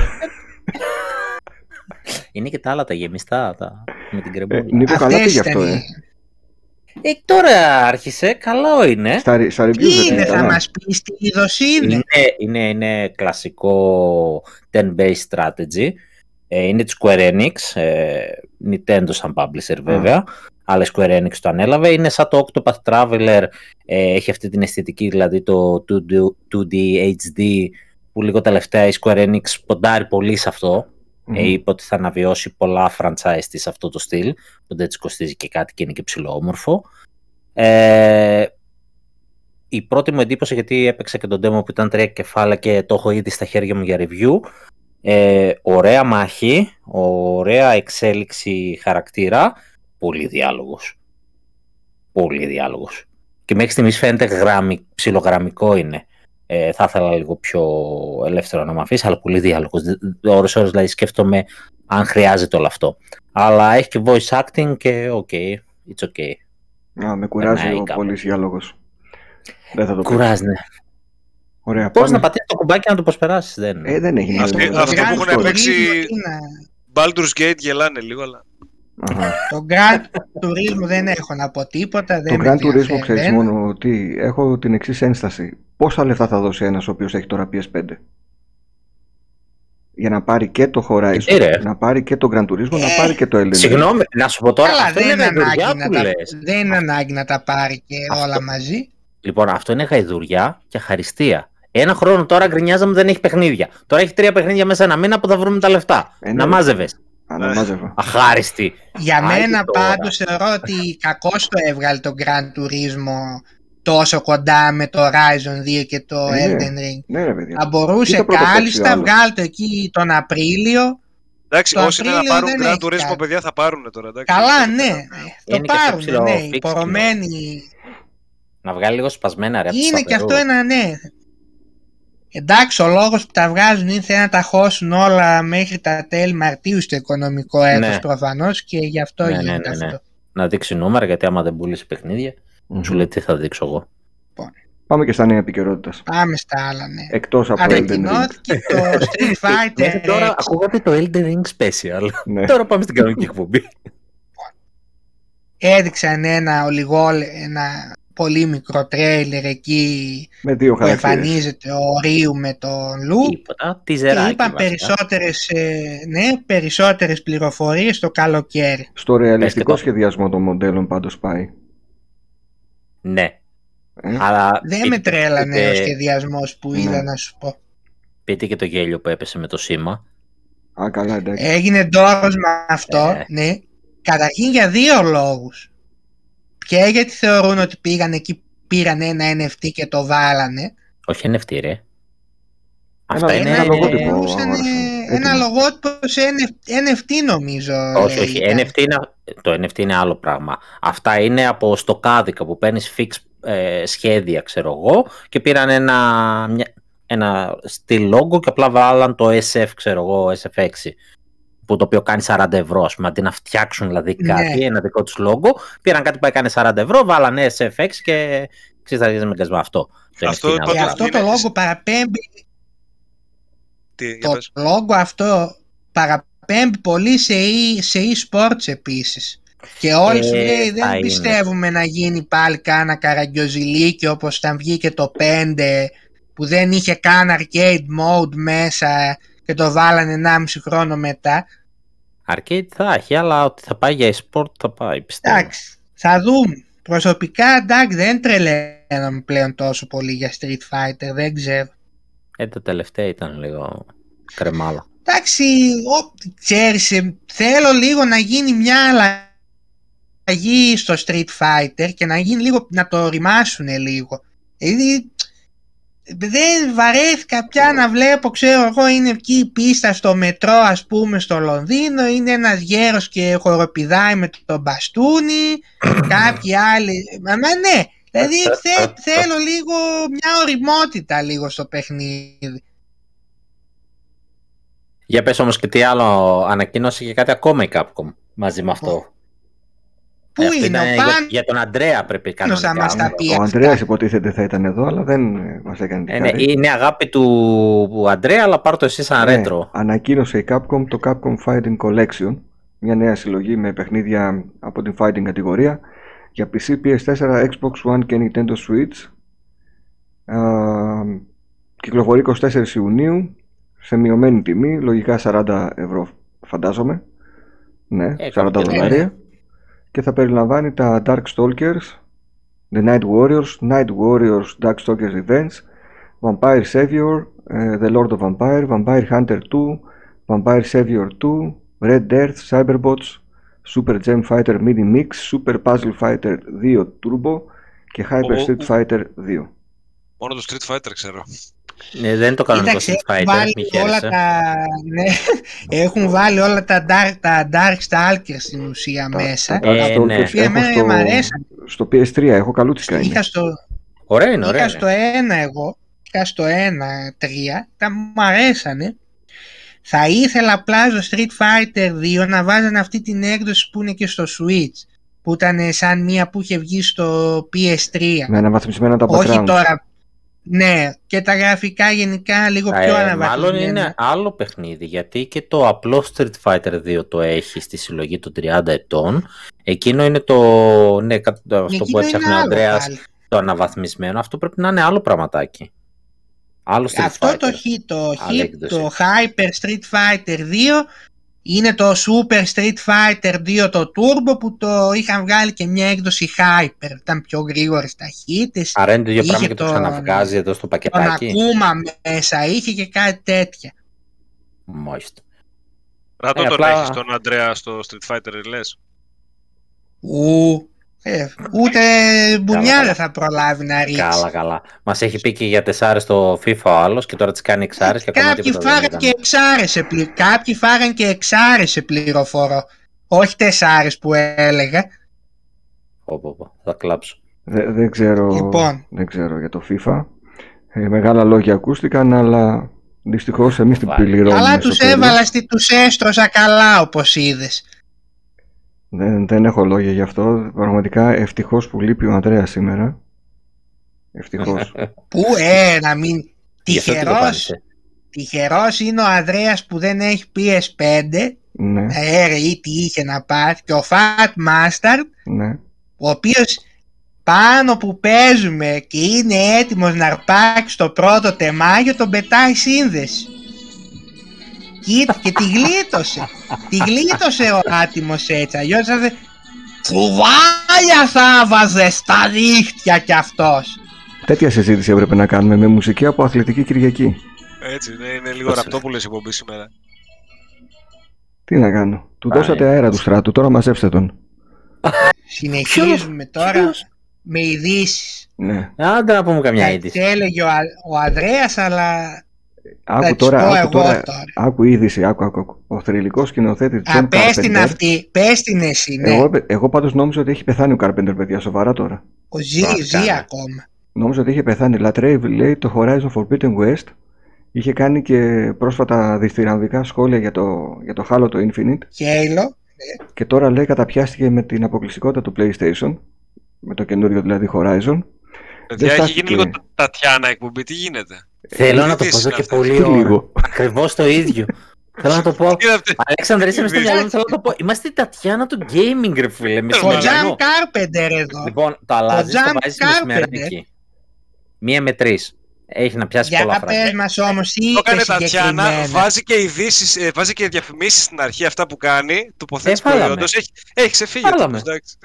Ποια Τι άλλο, ερμηνεία το έκανε όμως έκδοτο είπε μετά; συγκεκριμένα. Για πες. Την ερμηνεία της Ashley ε, Bartley σχολίασε ως, ε, της Αλόη δηλαδή, ως θρίαμβο. Ε, Ενώ ο Ανδρέας μας είπε ότι είναι η χειρότερη ερμηνεία της από τους άλλους. Άρα έβαλε την είδηση για να την πει στον Ανδρέα ουσιαστικά. Ε, ναι, Γιατί ξεκάθαρα. θέλαμε να μάθουμε την είδηση. Και φυσικά η Φαντάζεσαι ηθοποιός δηλαδή. ευχαρίστησε Στείλτε τον το στο Carpenter. μήνυμα, ρε μαλάκα. Λοιπόν. Τα Και, και τα, συνεχίζουμε με αγαπημένα, ώρα. τα αγαπημένα τώρα του στράτου, του UK εκεί πέρα. Ναι, συνεχίζουμε με Σάρωσε. Horizon Forbidden West. Αποθεώθηκε στο UK και το Horizon. Θάρρωσε. Ε, ρε, Ποιο πάλι το με τα διαβάζει; Παρόλο UK. που ήταν του θερμοκηπίου. Όχι βιολογικό σαν την Nintendo. Οικολογικό παιχνίδι. Λοιπόν, Τα πήγε βρήκε πάρα αυτά, πολύ ναι. καλά. Α, Αυτά δεν τα σκέφτομαι εγώ. Άμα μη δεν πάει καλά αυτό, μπερδεύεσαι. ποιο θα πάει, ρε; Να το κλείσουμε το μαγαζί, άμα δεν πάει Λοιπόν, καλά. τώρα. έκανε πολύ με καλό ντεμπούτο και μόνο το Spider-Man Miles Morales ε, έκανε στο UK καλύτερο ντεμπούτο από το Horizon 2. Φαντάζομαι. 68% στο PS5 εδώ, 32% στο 4.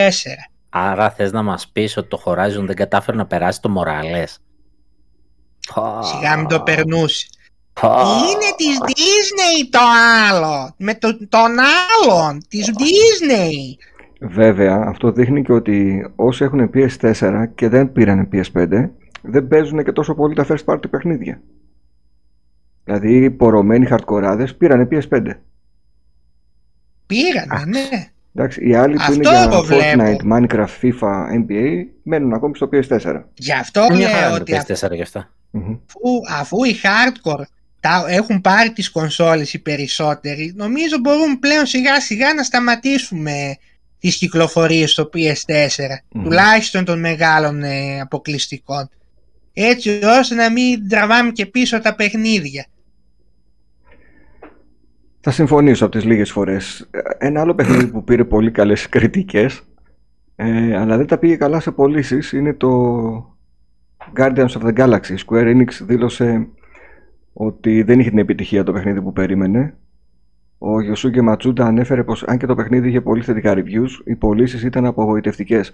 Προφανές, προφανώς έπαιξε ρόλο η αποτυχία και η, πορεία, η κακή πορεία του Marvel's Avengers και το παιχνίδι λανσαρίστηκε σε λάθος περίοδο γιατί κυκλοφόρησε μαζί με το Metroid Dread, το Back 4 Blood και το Far Cry 6.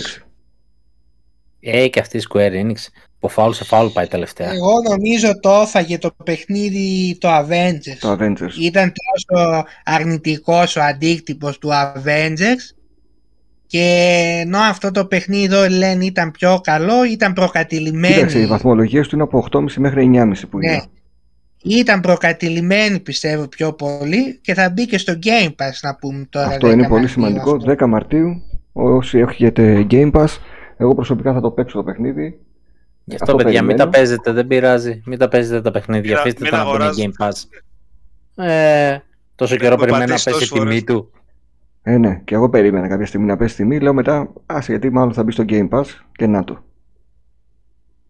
Καλά να περάσετε. Για πες μας και για το VR2 γιατί δι- δεν Ε, μπορώ το VR, τα Α- βαριέμαι. Αποκαλύφθηκε η εμφάνιση του PSVR 2. Να πω σε αυτό το σημείο ότι στο Discord server της Ρετρόπολης ένας ρετροπολίτης πουλάει το πρώτο PSVR. Μπορείτε να το βρείτε στην ενότητα Αγγελίες σε πολύ καλή κατάσταση από Θεσσαλονίκη ή αν ενδιαφέρεται κάποιος να το τσιμπήσει. Λοιπόν, πάμε τώρα στο PSVR 2. Η εμφάνισή του ε, έχει χρώματα λευκό και μαύρο για να ταιριάζει με το PS5. Θυμίζει αρκετά το προηγούμενο PSVR, απλά είναι πιο λεπτή και πιο minimal η εκδοχή του. Στις νέες ε, λεπτομέρειες τώρα για το VR2 θα φέρει ρυθμιζόμενο headband, φακούς ματιών και scope. Η θύρα ακουστικών του θα είναι στο ίδιο σημείο με το πρώτο PSVR και παρά τις βελτιώσεις για την άνεση και την εργονομία του ε, headset θα είναι ελαφρύτερο και πιο λεπτό. Θα φέρει επίσης νέο ενσωματωμένο motor για τη δόνησή του, θα νιώθουμε δηλαδή και δόνηση πλέον στο κεφάλι μας ενώ από τα κυριότερα χαρακτηριστικά είναι... Μόνο ο κέφαλος. Όχι ρε. είναι ότι θα έχει γρίλες εξαερισμού για να μην θολώνουν οι φακοί. Επίσης, θα υποστηρίζει απτική ανάδραση, eye tracking, 4K ανάλυση και HDR, 90 έως 120 Hz ρυθμούς ανανέωσης, FOV rendering με πεδίο που φτάνει τις 110 μοίρες και για τη σύνδεσή του ε, με το PS5 θα απαιτείται μόλις ένα USB-C καλώδιο. Θυμίζω ότι ήταν μεγάλο πρόβλημα η συνδεσιμότητα με το PS4 και όχι τόσο άνετη. Ναι. Είχε παίξει το ρόλο του. Άστα να πάνε ήταν. Να Ε, δούμε τώρα θα- πότε θα βγει και Δηλαδή αυτό. τώρα θα τρως ένα μπουκέτο και θα νιώθεις τις δόνες στο κεφάλι σου. Άμα αφήσεις τη δόνηση έτσι λίγο θα σου κάνει και μασάζ άμα το θυμηθείς, πέρα Μμμ. κάπου σε κανένα τείχο. Άντε Πάντως- μπας και γίνεται και τίποτα άλλο με το Εγώ, VR και αν- βρήκε, βρούνε και γκόμενες οι Γιαννάκη. Αν, αν ληφθεί το θέμα Είδες της κάτι. ναυτίας θα έχει σίγουρα καλύτερη ανάλυση και πετάξουν ένα Alex Half-Life θα τρέξω αυτό που τρέχει με τα πόδια που χτυπάς τον κόλλο έτσι θα τρέξω να το πάρω πιστεύω. Τώρα θα που είπες κάνω. Alex, διότι ο εγκάθετος στη Sony μόνο για Elden Ring έχει βάλει εδώ Ναι. και για Horizon, η, το Steam, η, η Valve βασικά, όχι το Steam, δήλωσε ότι έχει του Standard 3 project που τρέχει. Τρία παιχνίδια που Άμα. τρέχει αυτή τη στιγμή. Και... Να είναι το Left 4 Dead ε, 3 το Ε, όχι, τώρα, Half-Life 3 μακάρι. Το Alex το πιστεύω θα το δώσει. και το Portal 3. Α, αυτό, το, Half- αυτό το Half-Life 3 ξεπέρασε και το Silent Hill σε χρόνια που όλοι το περιμένουν. Να και το δεν πάω βγαίνει λίγο ποτέ. σε, σε είδηση Τατιάνας λίγο και εγώ να σας πω ότι υπάρχουν κάτι βιντεάκια που ο Gabe Newell πηγαίνει στα σπίτια και μοιράζει στην Αχ, ναι. δεν ξέρω αν το Ναι, έχετε δει. ναι. Το Ε, είδα, το είδα. πάρτε το, σας παρακαλώ, πάρτε το. Και ανοίγει όλα. Α, μήπως είσαι ο Gabe Newell. Έλα, Α, ρε. επίσης, Τω- Τώρα επειδή είπες και για Steam Deck, το οποίο επίσης ε, σαν ε, Switch killer όπως το θεωρούσαν απέκτησε και τα προβλήματα του Switch. Έχει drift. Α, Και ωραία. Drifting. Ναι, Ας ναι, με, ισχύει με αυτό, τη αλήθεια. διαφορά, ναι, ναι, με τη διαφορά ότι η εταιρεία έκανε κάτι, έδωσε Στην ίδια λύση. εταιρεία πήγε. Παίζει, Πω πω ρε φίλε. παίζει. Όλοι εκεί πήγατε. Α, το μόνο που δεν τριφτάρει είναι το Xbox. Παραδοσιακό, Κοίτα, κλασικό. Ο, ο Λάινους ε, το ψιλοσταύρωσε. ε. Δεν ξέρω αν το είδατε. το Στο βίντεο. τέλος ναι, όταν τον αφήσαν ελεύθερο να μιλήσει, το σταύρωσε. Είπε ότι είναι μια beta έκδοση, ένα beta gadget και λίγο πολύ η εταιρεία τον επιβεβαίωσε λέγοντας ότι ήδη δουλεύει το συνεχιστή του. Ε, Ετοιμάζει δηλαδή Εμένα- το δεύτερο. Εγώ το βλέπω θετικά. Αν είχα την ε, ευχέρεια, κα- δεν ξέρω, κάποια στιγμή μπορεί. Αν, αν πάνε όλα καλά Άμα δεν- σε, σε αυτή τη ζωή. Άμα δεν φτιάξει την μπαταρία του, δε. Προς το παρόν δεν είναι. Για πάμε στρατό. Η αποθέωση συνεχίζεται. Χω, Αποθεώθηκε Λοιπόν, η για- ταινία Uncharted στο Περίμενε, box περίμενε. office. Περίμενε, περίμενε. Λοιπόν, θα κάνεις ένα κόπο πάνω. Θα κάνεις ένα κόπο. Έτσι πως είναι το αρχείο, θα προσθέσεις κάτι στην αρχή. Θα βάλεις ένα disclaimer και θα πεις Πρώτον, μα συγχωρείτε για το overuse της λέξης αποθέωση, αλλά ιδεάρα μια που είναι βράδυ, drinking game, κάθε φορά που θα λέει αποθεώθηκε, αποθέωση και τα σχετικά, θα πίνετε ένα σφινάκι. Γκολ στο πεντάλεπτο, ρε φίλε, Μην Σαββατόβραδο. γίνει Τέλειο. όμως στο Discord, στο thread της Nintendo αυτός ο διαγωνισμός και γίνουν στουπί όλοι μετά. Προς το παρόν τρέχει, βέβαια αυτό δεν Στην έχει Nintendo το νόημα. πήγε ο άλλος, ρε, μόνος του, ρε. Λοιπόν, Αυτό που θα πω τώρα δεν έχει νόημα Ε, γιατί μπε- ήδη μπε- μας, δε- α- εσύ. Περίμενε ρε. Ήδη μας ακούν τα παιδιά. Τρέχει ένα γκάλωπ στο σερβερ αν θέλουν η εκπομπή να παίξει Σάββατο απογευματάκι ή βράδυ. Δεν ξέρω πότε Μεσημέρι, τελικά είπαμε. μας ακούνε. Εντάξει, Ε, μωρέ, πίνουμε να όλες μας τις ώρες, πούνε. δεν έχουμε θέματα. Έλα, Τριήμερο. αποθεωμένε λέγε. Παιδιά, πριν ε, Λοιπόν, συνεχίσετε να σας 40 χαιρετήσω. Να Ναι. μας χαιρετήσεις. Ευχαριστούμε πολύ Αλέξανδρε για Ωραία. την παρουσία σου. Να είστε καλά, ρε παιδιά. Φεύγει το Μπράβο για την Σάμον. υπομονή σου. Γεια, Ναι, ναι. γεια. Πού Πήγαινε για πας, στην πού αποθεώσεις. Πάω για Αποθεώθηκε. μια μπύρα. Λοιπόν, Για Αποθεώθηκε η μπύρα. Πού μας αφήνεις; Έπαθα, αποθεώθηκε overdose, δεν την πάρει. πάει να πιει, πάει να πιει μπύρες του θερμοκηπίου. Δίπλα το έχω το τσίπουρο, εγώ για πάνε ενδεχόμενο. Ωχ, Νίκος, Ε. σε αφήνω να ακούσεις την επόμενη είδηση πάνω να βάλω νερό. Θα φίλο. Α, χάσαμε, Έλα. ξέρω Τα τι θα λέμε στο- ακούσεις. 40, Κάποια στιγμή μπορεί να επιστρέψεις. 40, 44 Τώρα λέει. εκατομμύρια δολάρια έκανε η ταινία στις τρεις πρώτες μέρες στην Αμερική και συγκεκριμένα στο παγκόσμιο box office ξεπέρασε τα 100 εκατομμύρια άρα τα έβγαλε τα έξοδά της και με το παραπάνω και μάλιστα 14 Μαρτίου που θα την βάλουν και στην Κίνα να μένουν εκτόξευση των εσόδων. Πώς έκανε τέτοια νούμερα; Αποθεώθηκε ο Χόλαντ. Περίμενε λίγο. Πήγανε με τα εισιτήρια Ω. των άλλων, όχι με τα δικά τους, με τα δωρεάν. Έφυγε Η και τον Άξιο. Disney. Δεν θα σταματήσει ποτέ. Αφού την κράξαν τόσο την ταινία όλοι και δεν άρεσε στους περισσότερους, πώς έκανε τέτοια νούμερα; Τέτοιες Α, πάμε. πωλήσεις. Πολύ από περιέργεια, έχουν παίξει τα παιχνίδια. Μην ξεχνάς ο Χόλαντ γενικά είναι στη μόδα Ναι, αυτό τελευταία. νομίζω ότι οι gamers δεν τους άρεσε. Οι μη gamers πήγαν και Δεν το είδανε. είδα, να σου πω, δεν το είδα. Δεν να ξέρω. δείτε, να Έλεγα γράψετε πάω, στο δεν πήγα. YouTube, να γράψετε Retropolis Uncharted. Ωχ, τι έκανε. Και να δείτε ένα- Είδε το εδώ.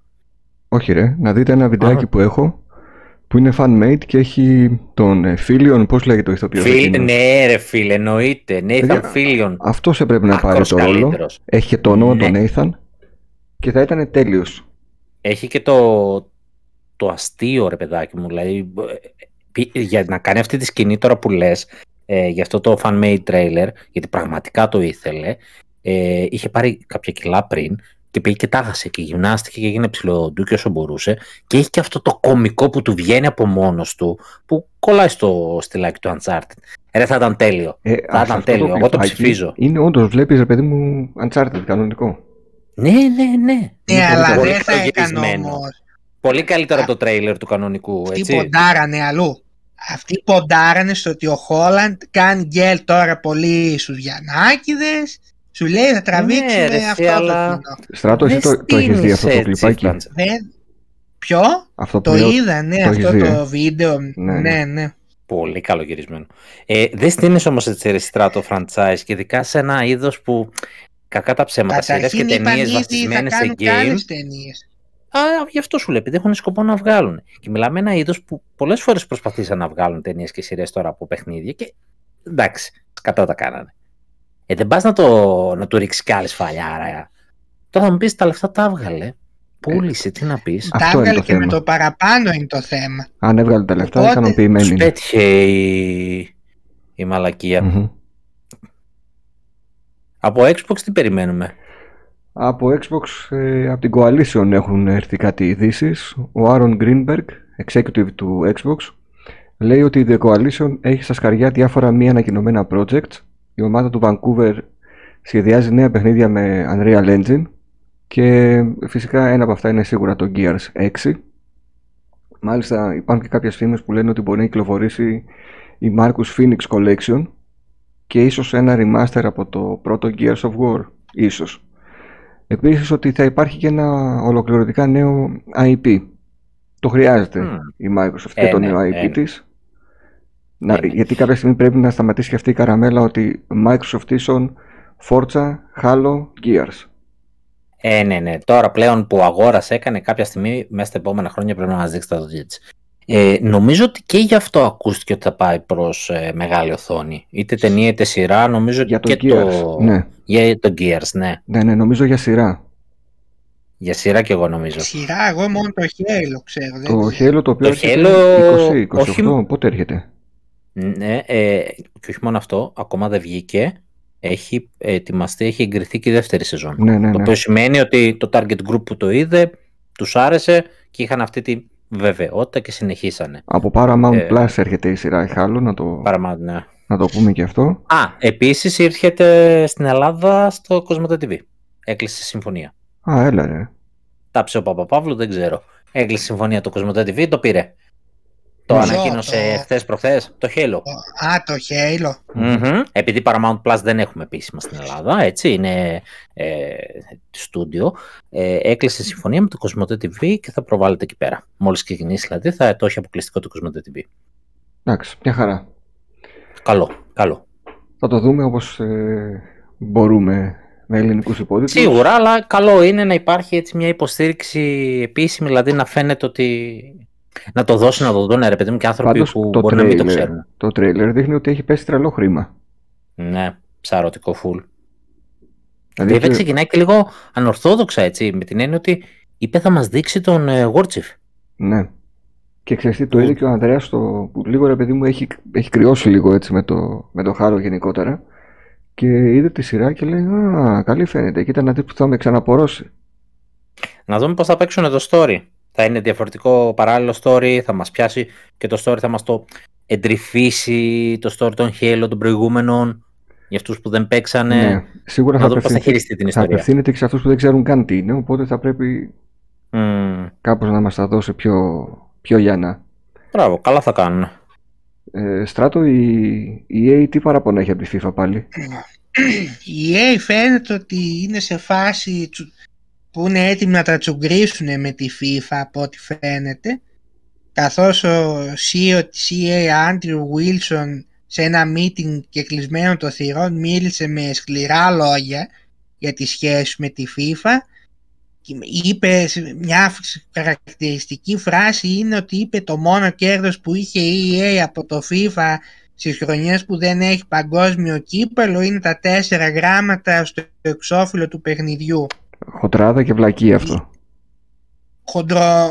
Χοντρομαλακία Ε, είπε, ναι. όχι απλά βλακία, γιατί αν δεν λεγόταν φίβα το παιχνίδι θα σου έλεγα εγώ αν θα έκανε τις ίδιες πωλήσεις. Αλαζονία και έπαρση.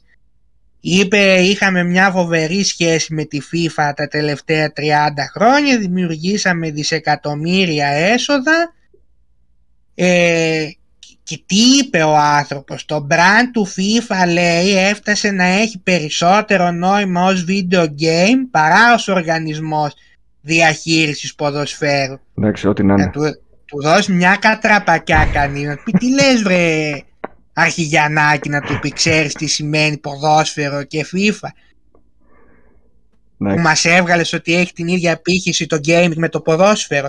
Ε, ο άνθρωπος ήταν για γέλια αυτά που δήλωσε.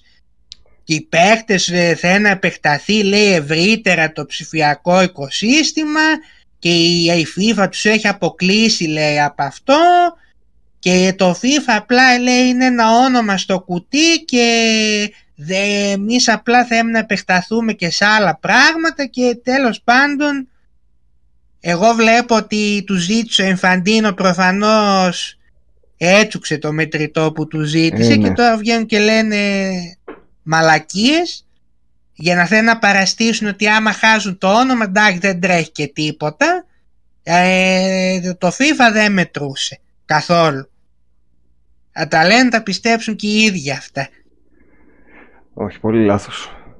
Δεν πειράζει.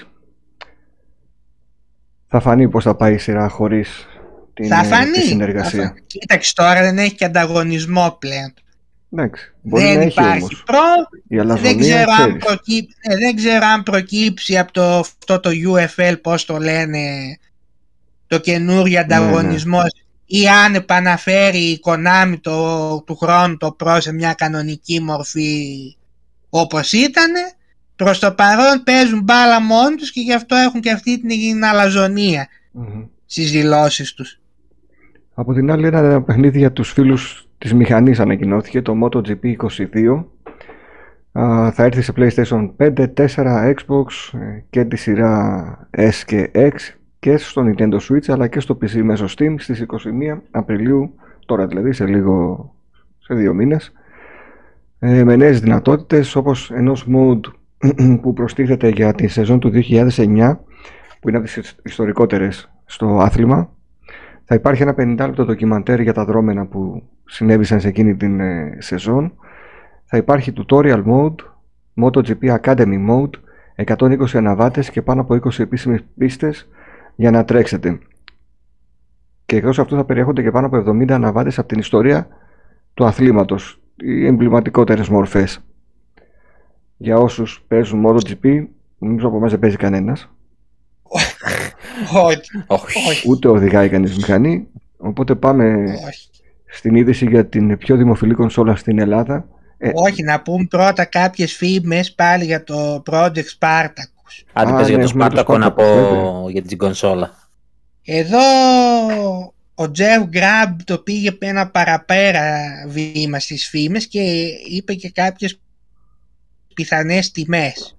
Είπε δηλαδή συγκεκριμένα θα υπάρχει Essential, το Essential Tier με 10 Essential. δολάρια εσέν, ε, ε, τώρα; Ε, ναι, με essential. 10 εσ- δε- δεν λέγεται essential νομίζω Essential. essential, τέλος πάντων Το βασικό Προζέ- πακέτο. Πόσο θα Προς κάνει, πες 10 μας. δολα- το βασικό πακέτο του PS Plus με 10 δολάρια το μήνα ενώ τώρα Μμμ. είναι στα 9 Το βασικό είναι μόνο πρόσβαση σε Στο ότι έχει online το είναι Plus. server. ό,τι, ό,τι έχει το Plus και ενώ τώρα είναι στα 9 δολάρια αυτό λέει ότι θα πάει στα 10 η έξτρα κατηγορία, το extra tier είναι με 13 δολάρια και η premium με 16 δολάρια το μήνα.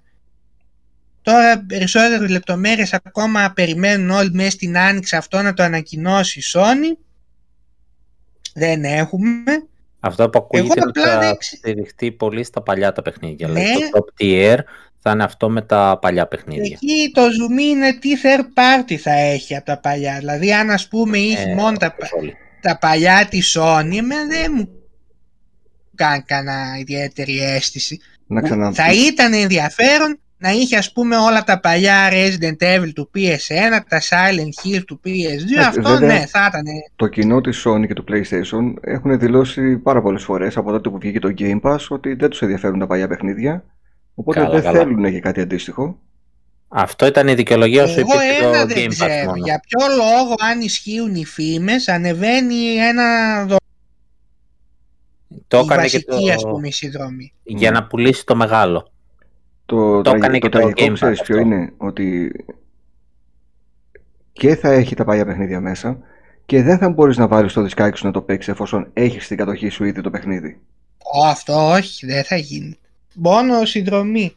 Μόνο συνδρομή. Ωραία. Ναι. Καλοδεχούμενη, Απλά το, καλοφάγωτη. να, το χωρίς λόγο απλά τώρα ενώ είναι ίδιο το PS Plus με το πρώτο tier να μ' ανεβάζεις τώρα χωρίς λόγο Παιδί μου σου λέω, το τι έκανε και τώρα, το Xbox. ε, ένα δολάριο, ε, γυ- γύφτη και Το έχει, Xbox, άμα- έχει, το Xbox έχει, πέρα που έχει το Gold, έτσι, και είναι και παρόμοια τα ονόματα και μπερδεύεσαι, έχει το Game Pass που είναι μόνο για κονσόλα. Ποιος το κοίταξε αυτό, ποιος το πήρε χαμπάρι ότι υπάρχει αυτό; Και υπάρχει και το Game Pass στο Ultimate που είναι κονσόλα PC Εγώ τα Gold. θεωρώ γυφτιά αυτά. Όταν Τώρα το να ένα βάζεις έχει- ένα δολάριο. Ναι, ένα δολάριο γιατί σου λέει θα βάλω όλα τρία, θα πάρω και εκείνα τα, τα benefits, ξέρω εγώ.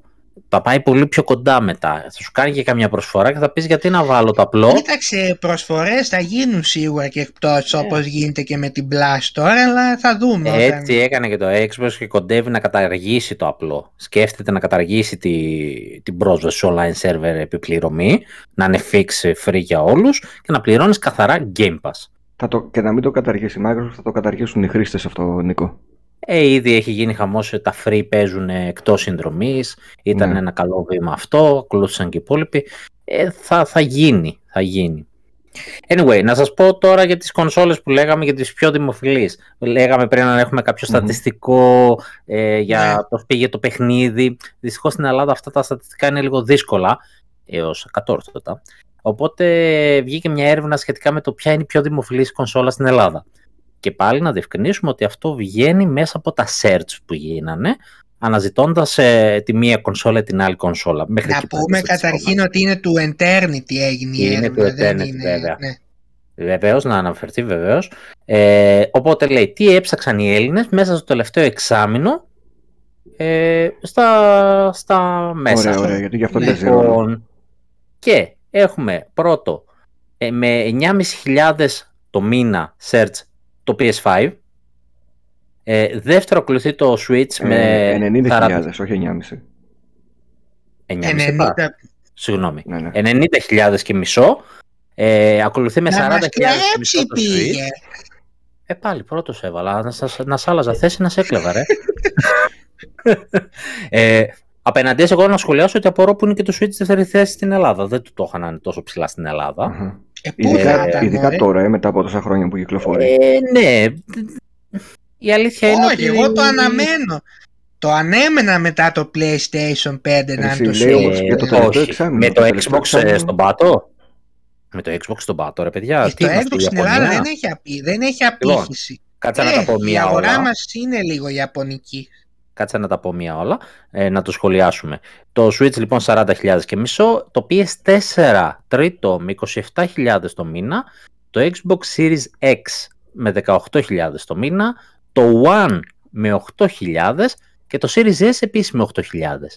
Εντάξει, βέβαια ξέρεις τι, δεν ξέρουμε ποιο είναι το... δηλαδή, Τι θα Το πει context. η ανα... Ναι, τι είναι η αναζήτηση. Μπράβο. Αν μπορεί να ψάχνει PS4 Α. παιχνίδια. Μετράει. Σωστά. Μετράει και Ναι. Αυτό. Ε, ψιλομετράει. Προφανώς και βλέπεις- όπου εμφανίζεται είναι sway. PS4, PS5, Ε, εντάξει. Switch μετράει. Ε, λες έχει τώρα τότε τι νόημα για ψάχνω. μένα. Ψάχνω ή να πάρω κονσόλα. Κοίταξε, εμένα ή να δεν μου, πάρω κάνει, εντύ- δεν μου κάνει εντύπωση το Switch ότι είναι πάνω από το Xbox στην Ελλάδα. Μην Στην ξεχνάμε Ελλάδα ότι δεν έχει το το είχα.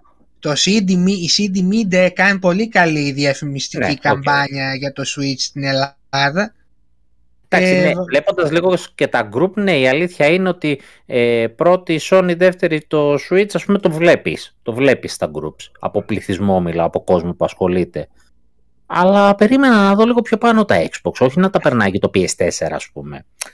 Αυτό... Ενδιαφέρον έχει επίσης και η έρευνα για το μεγαλύτερο αριθμό δημοσιεύσεων στα μέσα Μμμ. που έγινε. Σε Α, sites μάλιστα. δηλαδή. Ναι. Για πες τα νούμερα. όπου εκεί στην πρώτη θέση ήταν το PS5 με 1138 δημοσιεύσεις, δεύτερη το Xbox One με 954, στην τρίτη θέση το Series X με 938, τέταρτη το Series S με 888, πέμπτο το PS4 με 848 και τε- έκτο το Switch με 548. Τι, 500 έκανα εγώ μόνο Στα με, δημοσιεύσεις. Α, μόνο εσύ Ποιος δημοσιεύεις. μετράει, ρε; Να ποιος τις έκανε, Εγώ, ορίστε, εγώ, εγώ. νάτος. Εγώ, ποιος γράφει εδώ. Τι φαντάζεσαι. Δεν θα έχω... Πόσο είπε το τελευταίο εξάμεινο είναι αυτό; Ναι. Ψ, άνετα. Άνετα. Αν όχι όλα τα μισά είναι δικά μου. Άντε να σας βάλουμε σε ένα ταξί Βάλε και άστα. γεμίστε και ταξί με άλλους δυο-τρεις. Βάλε άρθρα στο site, βάλε το podcast χωριστά. Ψ, Άνετα ρε, τα πιάνω. Το Switch και ο παδί του Ηρακλή. Χιούμορ, όχι. Να πάρουμε και, το, και τους οπατούς από τις ομάδες τώρα, να γίνουμε εδώ πέρα μέσα. Μπάχαλο. Κόλλος. είμαστε που είμαστε, ναι. Ε, Στράτο, πες μας λίγο, επειδή είδα κάτι αντίστοιχο και από το Xbox, πες λίγο για την πατέντα του Τσέρνη που είπε για το... Ε, κάτι είπε, έλεγε για το Ray έκανε- Tracing. ναι, Είναι, είναι τσέρνη, ναι, σέρνη. ένα... ξέρω Σέρνη, ποιο σε είναι. είδες Σιγά πήγε μην να είναι τσέρκι. την πει σε μένα με το Essential. Έλα μόνο. Σέρνη, Άρα σέρνη. Τι είναι γάτα Τσέρνη. για να σέρνει; Άμα λέει αυτός Έφτιαξε- Τσέρνη, Τσέρνη θα είναι. Ε, έφτιαξε αυτός λέει μια πατέντα για τη βελτίωση του Ray Μπορεί να Tracing κουρευτεί λίγο σαν άνθρωπος και μετά να φτιάξει πατέντες. στο Να φτιάξεις πατέντες PS5. Και να κουρευτεί μετά ρε. Εντάξει. τι. Το Ρατσιστή. αβαριέμαι να σας λέω τα τεχνικά μία ώρα, δεν Όχι, ενδιαφέρουν όχι, και όχι. κανέναν.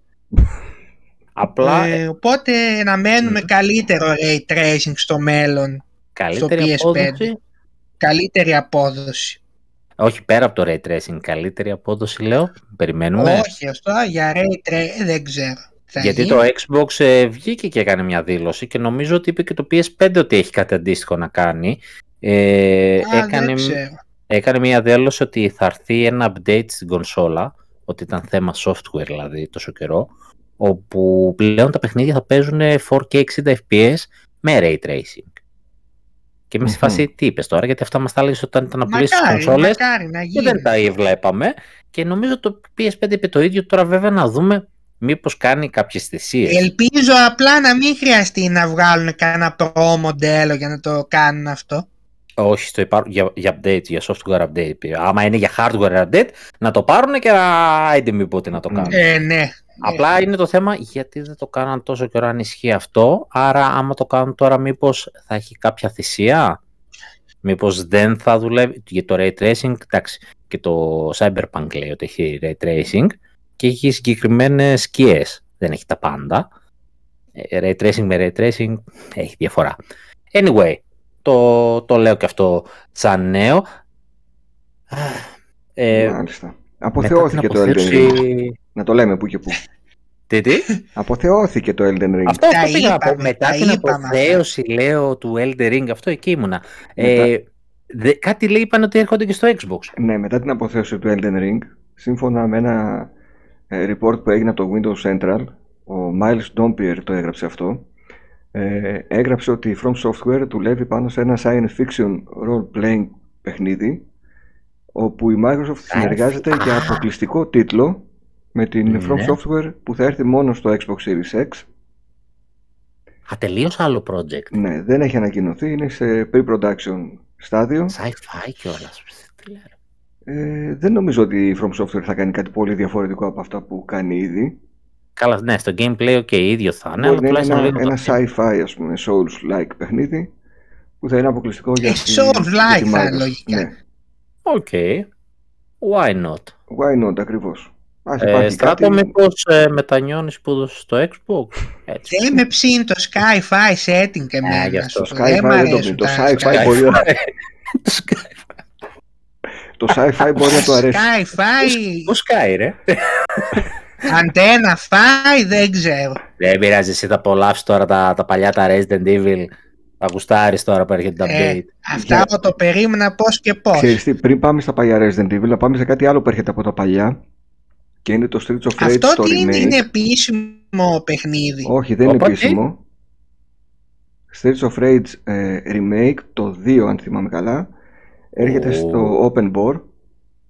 Υπήρχε βασικά, αλλά τώρα έχει τελειώσει, είναι στην τελική του μορφή και περιλαμβάνει 15 νέα μουσικά tracks, νέες σκηνές και αναβαθμισμένα γραφικά σε όλο το παιχνίδι, νέα εισαγωγή και, ανα- και νέα endings, Α, φοβερές βελτιώσεις σε όλους τους τομείς. Μπορείτε να το γκουγκλάρετε να δείτε βιντεάκια στο YouTube α, για το τι έχει προσθεθεί. Achievements προσθέθηκαν επίσης. Νέο layout για τα sub menu και καινούριες επιλογές. Και ένα remix του, της ρετρό μουσικής. Γενικά έχουν κάνει πολύ ωραία πραγματάκια. Έχουν προσθεθεί και νέες πίστες οι οποίες ταιριάζουν πάρα πολύ με το παιχνίδι και το ύφος του. Όσοι λατρεύετε τη σειρά Streets of Rage γκουγκλάρετε Streets of Rage Remake και βρείτε και κατεβάστε το παιχνίδι για να το απολαύσετε. Είναι δωρεάν. Πα- Πάνω, το έχεις δει εσύ; Ναι, το έχω δει. Όταν λέμε remake, σε φάση τρίτο όχι, όχι. Rage Είναι 4 ακριβώς ή- όπως το παλιό, Ναι. με νέες πίστες και νέες μουσικές. Α, Ε, οκ. νέες πίστες είναι καλό. Οκ, από αυτή τη μεριά remake. Λέμε πως είχε καμιά αναβάθμιση στα γραφικά. Όχι, όχι. Ε, Όπως τα κάνουν, Στα, ε. στα backgrounds έχει πιο Ναι. πλούσια backgrounds, πιο ζωντανά. Με pixel πάλι, αλλά το καταλαβαίνετε Εντάξει, γιατί μου το ναι. έχουν φτιαχτεί τώρα. Nice. Και είναι δωρεάν, πες. εντάξει, το πιο σημαντικό. Άμα είναι δωρεάν είναι το, το καλύτερο. Εντάξει. Πάμε τώρα στο... Λοιπόν, Ε, τα ε, Resident Resident Evil. Evil 2, 3 και 7 έρχονται στις νέες κονσόλες. Τα 4-5 έχει Ανανεωμα- γιατί όχι; Τι ρατσισμός είναι αυτός; Εκείνα να μην πάνε πουθενά. το 4 καταρχήν, το 4 θα έρθει σε remake. Ναι. Καλά ναι, αυτό Λοιπόν, έρχονται με Ray Tracing και υψηλό ρυθμό ανανέωσης, 3D audio, υποστήριξη haptic feedback και adaptive triggers στο DualSense και μάλιστα όσοι έχουν στην κατοχή τους τα παιχνίδια, το upgrade θα μπορούν να το κάνουν δωρεάν. Γι' αυτό δεν Ε, τελειώνω εσείς- το, το 7, ρε Γιαννάκη. Ε, Όχι. Γι' αυτό δεν το τελειώνω το 7. Περι- ε ναι, ναι. Περιμένω να βγει αυτό. Φυσικά αυτό περιμένω. εγώ περιμένω να ξαναβγούν σε retail να τα ξαναπάρω σε κουτάκια που θα γράφουν PS5 πάνω. Ε, κλασικός. τσικ. Και έλεγα δεν θα βγουν, Ναι, δεν θα βγουν. βγουνε. Μόλις είδα την είδηση στο Discord που την έγραψε ο Άκης εκείνη τη στιγμή αγαλίασα. Πω πω Ε. λέω επιτέλους βγαίνουν. Με Αγαπητοί δωρεάν φίλοι update δεν ακροατές, θα βγουνε. αγαπητοί φίλοι ακροατές και ακροάτριες, ακόμα δεν μου έχει φέρει το Resident Evil 3 σε εκείνη Α, έλα, την αύριο στο φέρνω, Ναι, αύριο ναι, στο ναι. φέρνω. Φέρε και το 2 και το 3. Δεν μου το, δεν μου Και το κράτα τα. θυμίζεις. Δεν μου Φέρε. το θυμίζεις. Φέρε και το 2 και το 3 και θα τα Καλά. κρατήσεις να μην μπορείς να τα πουλήσεις. Όχι ρε, αφού τα πάρε... Α, δεν θα τα- αυτό θέλει το PS5, δύο- τώρα Δεν με νοιάζουν. ε. Κοίταξε το 2 το έχω steelbook, δεν μου το πουλάω. Α, εντάξει. Όχι θα- ότι θα έρθουν σε retail για αναβαθμισμένες εκδόσεις. Α, αλλά- Κάτσε, θα έρθουν, υποτίθεται τι digital θα βγουν μόνο. Ε, Ναι ρε, Και αφού το έχεις ήδη free Όχι, update δεν- θα το πάρει ρε. Free Έτσι. για όσους έχουν ήδη τα παιχνίδια, αλλά είπε, Ε, ναι, νομίζω θα δεν βγουν νομίζω. και σε retail. Άμα είναι έτσι, να πάνε να χεστούν. Εγώ Ε, θέλω α. νέο, νέο κουτί. Πάντως πάνω παίξ το γιατί μέχρι να έρθει αυτό μπορεί να το βγάλουν το 7 επίτηδες. Άλλες. Ε, πάντως θα λέει πρώτο κάποια παίξω. στιγμή το 22 θα βγουν, Μμμ. εντός Α. του 22. Α, Μια χαρά, Ω. προλαβαίνουμε. Τώρα πάμε σε κάποιες λιβερές, ή λίγο μιας θλιβερή είδηση. Η CD Projekt Red λοιπόν και όχι μόνο, καθώς πριν λίγο διάβασα και η EA έκανε το ίδιο Αλλά και η Και Sony η με το... Microsoft και η και η Nintendo. Όλοι καραγκιόζιδες θα τους πω εγώ δηλαδή. Καθόμαστε τώρα να πολιτικοποιήσουμε το game. Εδώ τώρα δεν θα κάνουμε ανάλυση του πολέμου και πολιτική ανάλυση και ποιος έχει δίκιο και ποιος όχι, αλλά πού κολλάει το gaming να κάθεσαι τώρα να το πολιτικοποιείς, να αποσύρεις τα παιχνίδια σου από τις αγορές της Ρωσίας και της ε, Λευκορωσίας. Δηλαδή, για να καταλάβω τώρα, ο Πούτιν δηλαδή είναι τρελός gamer και θα αποσύρουν τώρα, ξέρω εγώ, το Grand Turismo 7 Όχι. και θα σταματήσει τον πόλεμο. Θες να σου το εξηγήσω; Ή ο Εσύ τι- Έρμος τώρα, ή ο Έρμος ο Ρώσος, ο γκέιμερ που κάθεται στο σπίτι του και δεν είχε ούτε πόλεμο να γίνει ούτε τίποτα όρεξη, του στερείς από αυτόν δηλαδή τώρα το παιχνίδι και αυτό αποσκοπεί πού; Η CD Projekt το κάνει γιατί έχει μπλεχτεί και η Λευκορωσία στην όλη δουλειά. Τέλος πάντων, αυτοί είναι οι γείτονες, είναι και μια καλή κίνηση marketing. Τα μεγάλα Microsoft, Sony και αυτοί το κάναν και για ένα δεύτερο λόγο και να μην λέμε ψέματα, γιατί έπεσε η τιμή του ρουβλιού μετά από ό,τι έγινε και εμείς παράδειγμα από την Nintendo αγοράζαμε μέσω Ρωσίας γιατί περνάει η καρτούλα σου και τελευταία είχε ανεβάσει τις τιμές στη Ρωσία γιατί μας πήρε χαμπάρι και τώρα έκλεισε τελείως το Εσύ λες μαλακάκι. δηλαδή είναι οικονομική η Ε, λόγη. Και οικονομική και Πάντως εγώ το θεωρώ απαράδεκτο Όταν, να... τώρα, πρόσεξε λίγο, όταν όλες οι χώρες αρχίζουν κάνουν και για το χύψη λόγο δεν θα κάτσουμε τώρα να ασχοληθούμε για το Ε. χύψη λόγο προσπαθούν να τον πιέσουν και να κάνουν τα embargo τους. Κοίταξε, Κοίτα. να τον κάνουν, να Θα το πιέσουν τον δείξουνε. ίδιο, ναι. Να πιέσουν όμως τους πολίτες τώρα, τους αγαθούς, που δεν Εκεί το φταίει σε πιέζει. τίποτα. Τον ίδιο, τον ίδιο δεν μπορείς να τον πιέσεις, την οικονομία του πιέζεις. Εγώ αυτό το θεωρώ καραγκιοζηλίκια. Μην Πιέζεις ξεχνάς μέσα του επίσης κόσμου. ότι Όταν, όταν, ο- όταν, όταν ο Ρώσος, ο πολίτης, δεν θα έχει πρόσβαση σε τίποτα παράδειγμα. α, γιατί, θα ε, ακούσει ο Πούτιν εντάξει. το Ρώσο τον πολίτη. Όχι, Μια προφανώς. και, όχι. και κλαίγεται και δημοκρατικά συγκεκριμένος κάθε φορά. Τέλος επειδή- πάντων, το- σου εγώ σου Κοίτα. έδωσα και μια άλλη διάσταση. δηλαδή, ναι, Nintendo, Το ας πούμε, καταλαβαίνω, δεν θα το ναι. Γι' αυτό περισσότερο. εγώ Γιατί απλά... πέσανε, φεύγανε τα voucher ε, στα 60 κάτι ευρώ voucher. Ναι. Μπα, μπα, μπα, και δεν πρόλαβα, δεν είχα λεφτά ρε γάμο του. Πάντως δεν μ' αρέσει καθόλου όταν πολιτικοποιείται ο αθλητισμός, πολιτικοποιείται το gaming. Ανοίγουν δε τους ασκούς του αιώλου, καθώς και εγώ είδα μια άλλη είδηση πριν λίγες ώρες, ότι βγήκανε και οι Κινέζοι με τη σειρά τους και είπαν αφού η Premier League υποστηρίζει την Ουκρανία, δεν θα μεταδώσουμε κι εμείς τους αγώνες της Premier League αυτό το Σαββατοκύριακο να χάσετε και εσείς πόσα δισεκατομμύρια. Αυτό που θα οδηγήσει δηλαδή; Μ' αρέσει που είναι αμέτωχοι. Καλά, εντάξει. Μα εννοείται ότι, κοίταξε, όταν γίνονται όλα αυτά, εννοείται ότι κάποια στιγμή, άμα παίρνεις θέση, θα πάρει θέση και το αντίπαλο δέος οι που είναι η Κίνα. Κινέζοι, είναι, οι Κινέζοι είναι και πρωταθλητές στις απαγορεύσεις. Έχουν απαγορεύσει πάρα πολλά πράγματα και δει στο gaming, γιατί ο κόσμος είναι μια, ένας τρόπος να επικοινωνήσει με άλλους. Ήδη YouTube τέτοια τα έχει μπλοκάρει. Ε, αν δηλαδή θες να κράξεις κάτι για μπλοκάρισμα στο gaming, ξεκίνα από Κίνα.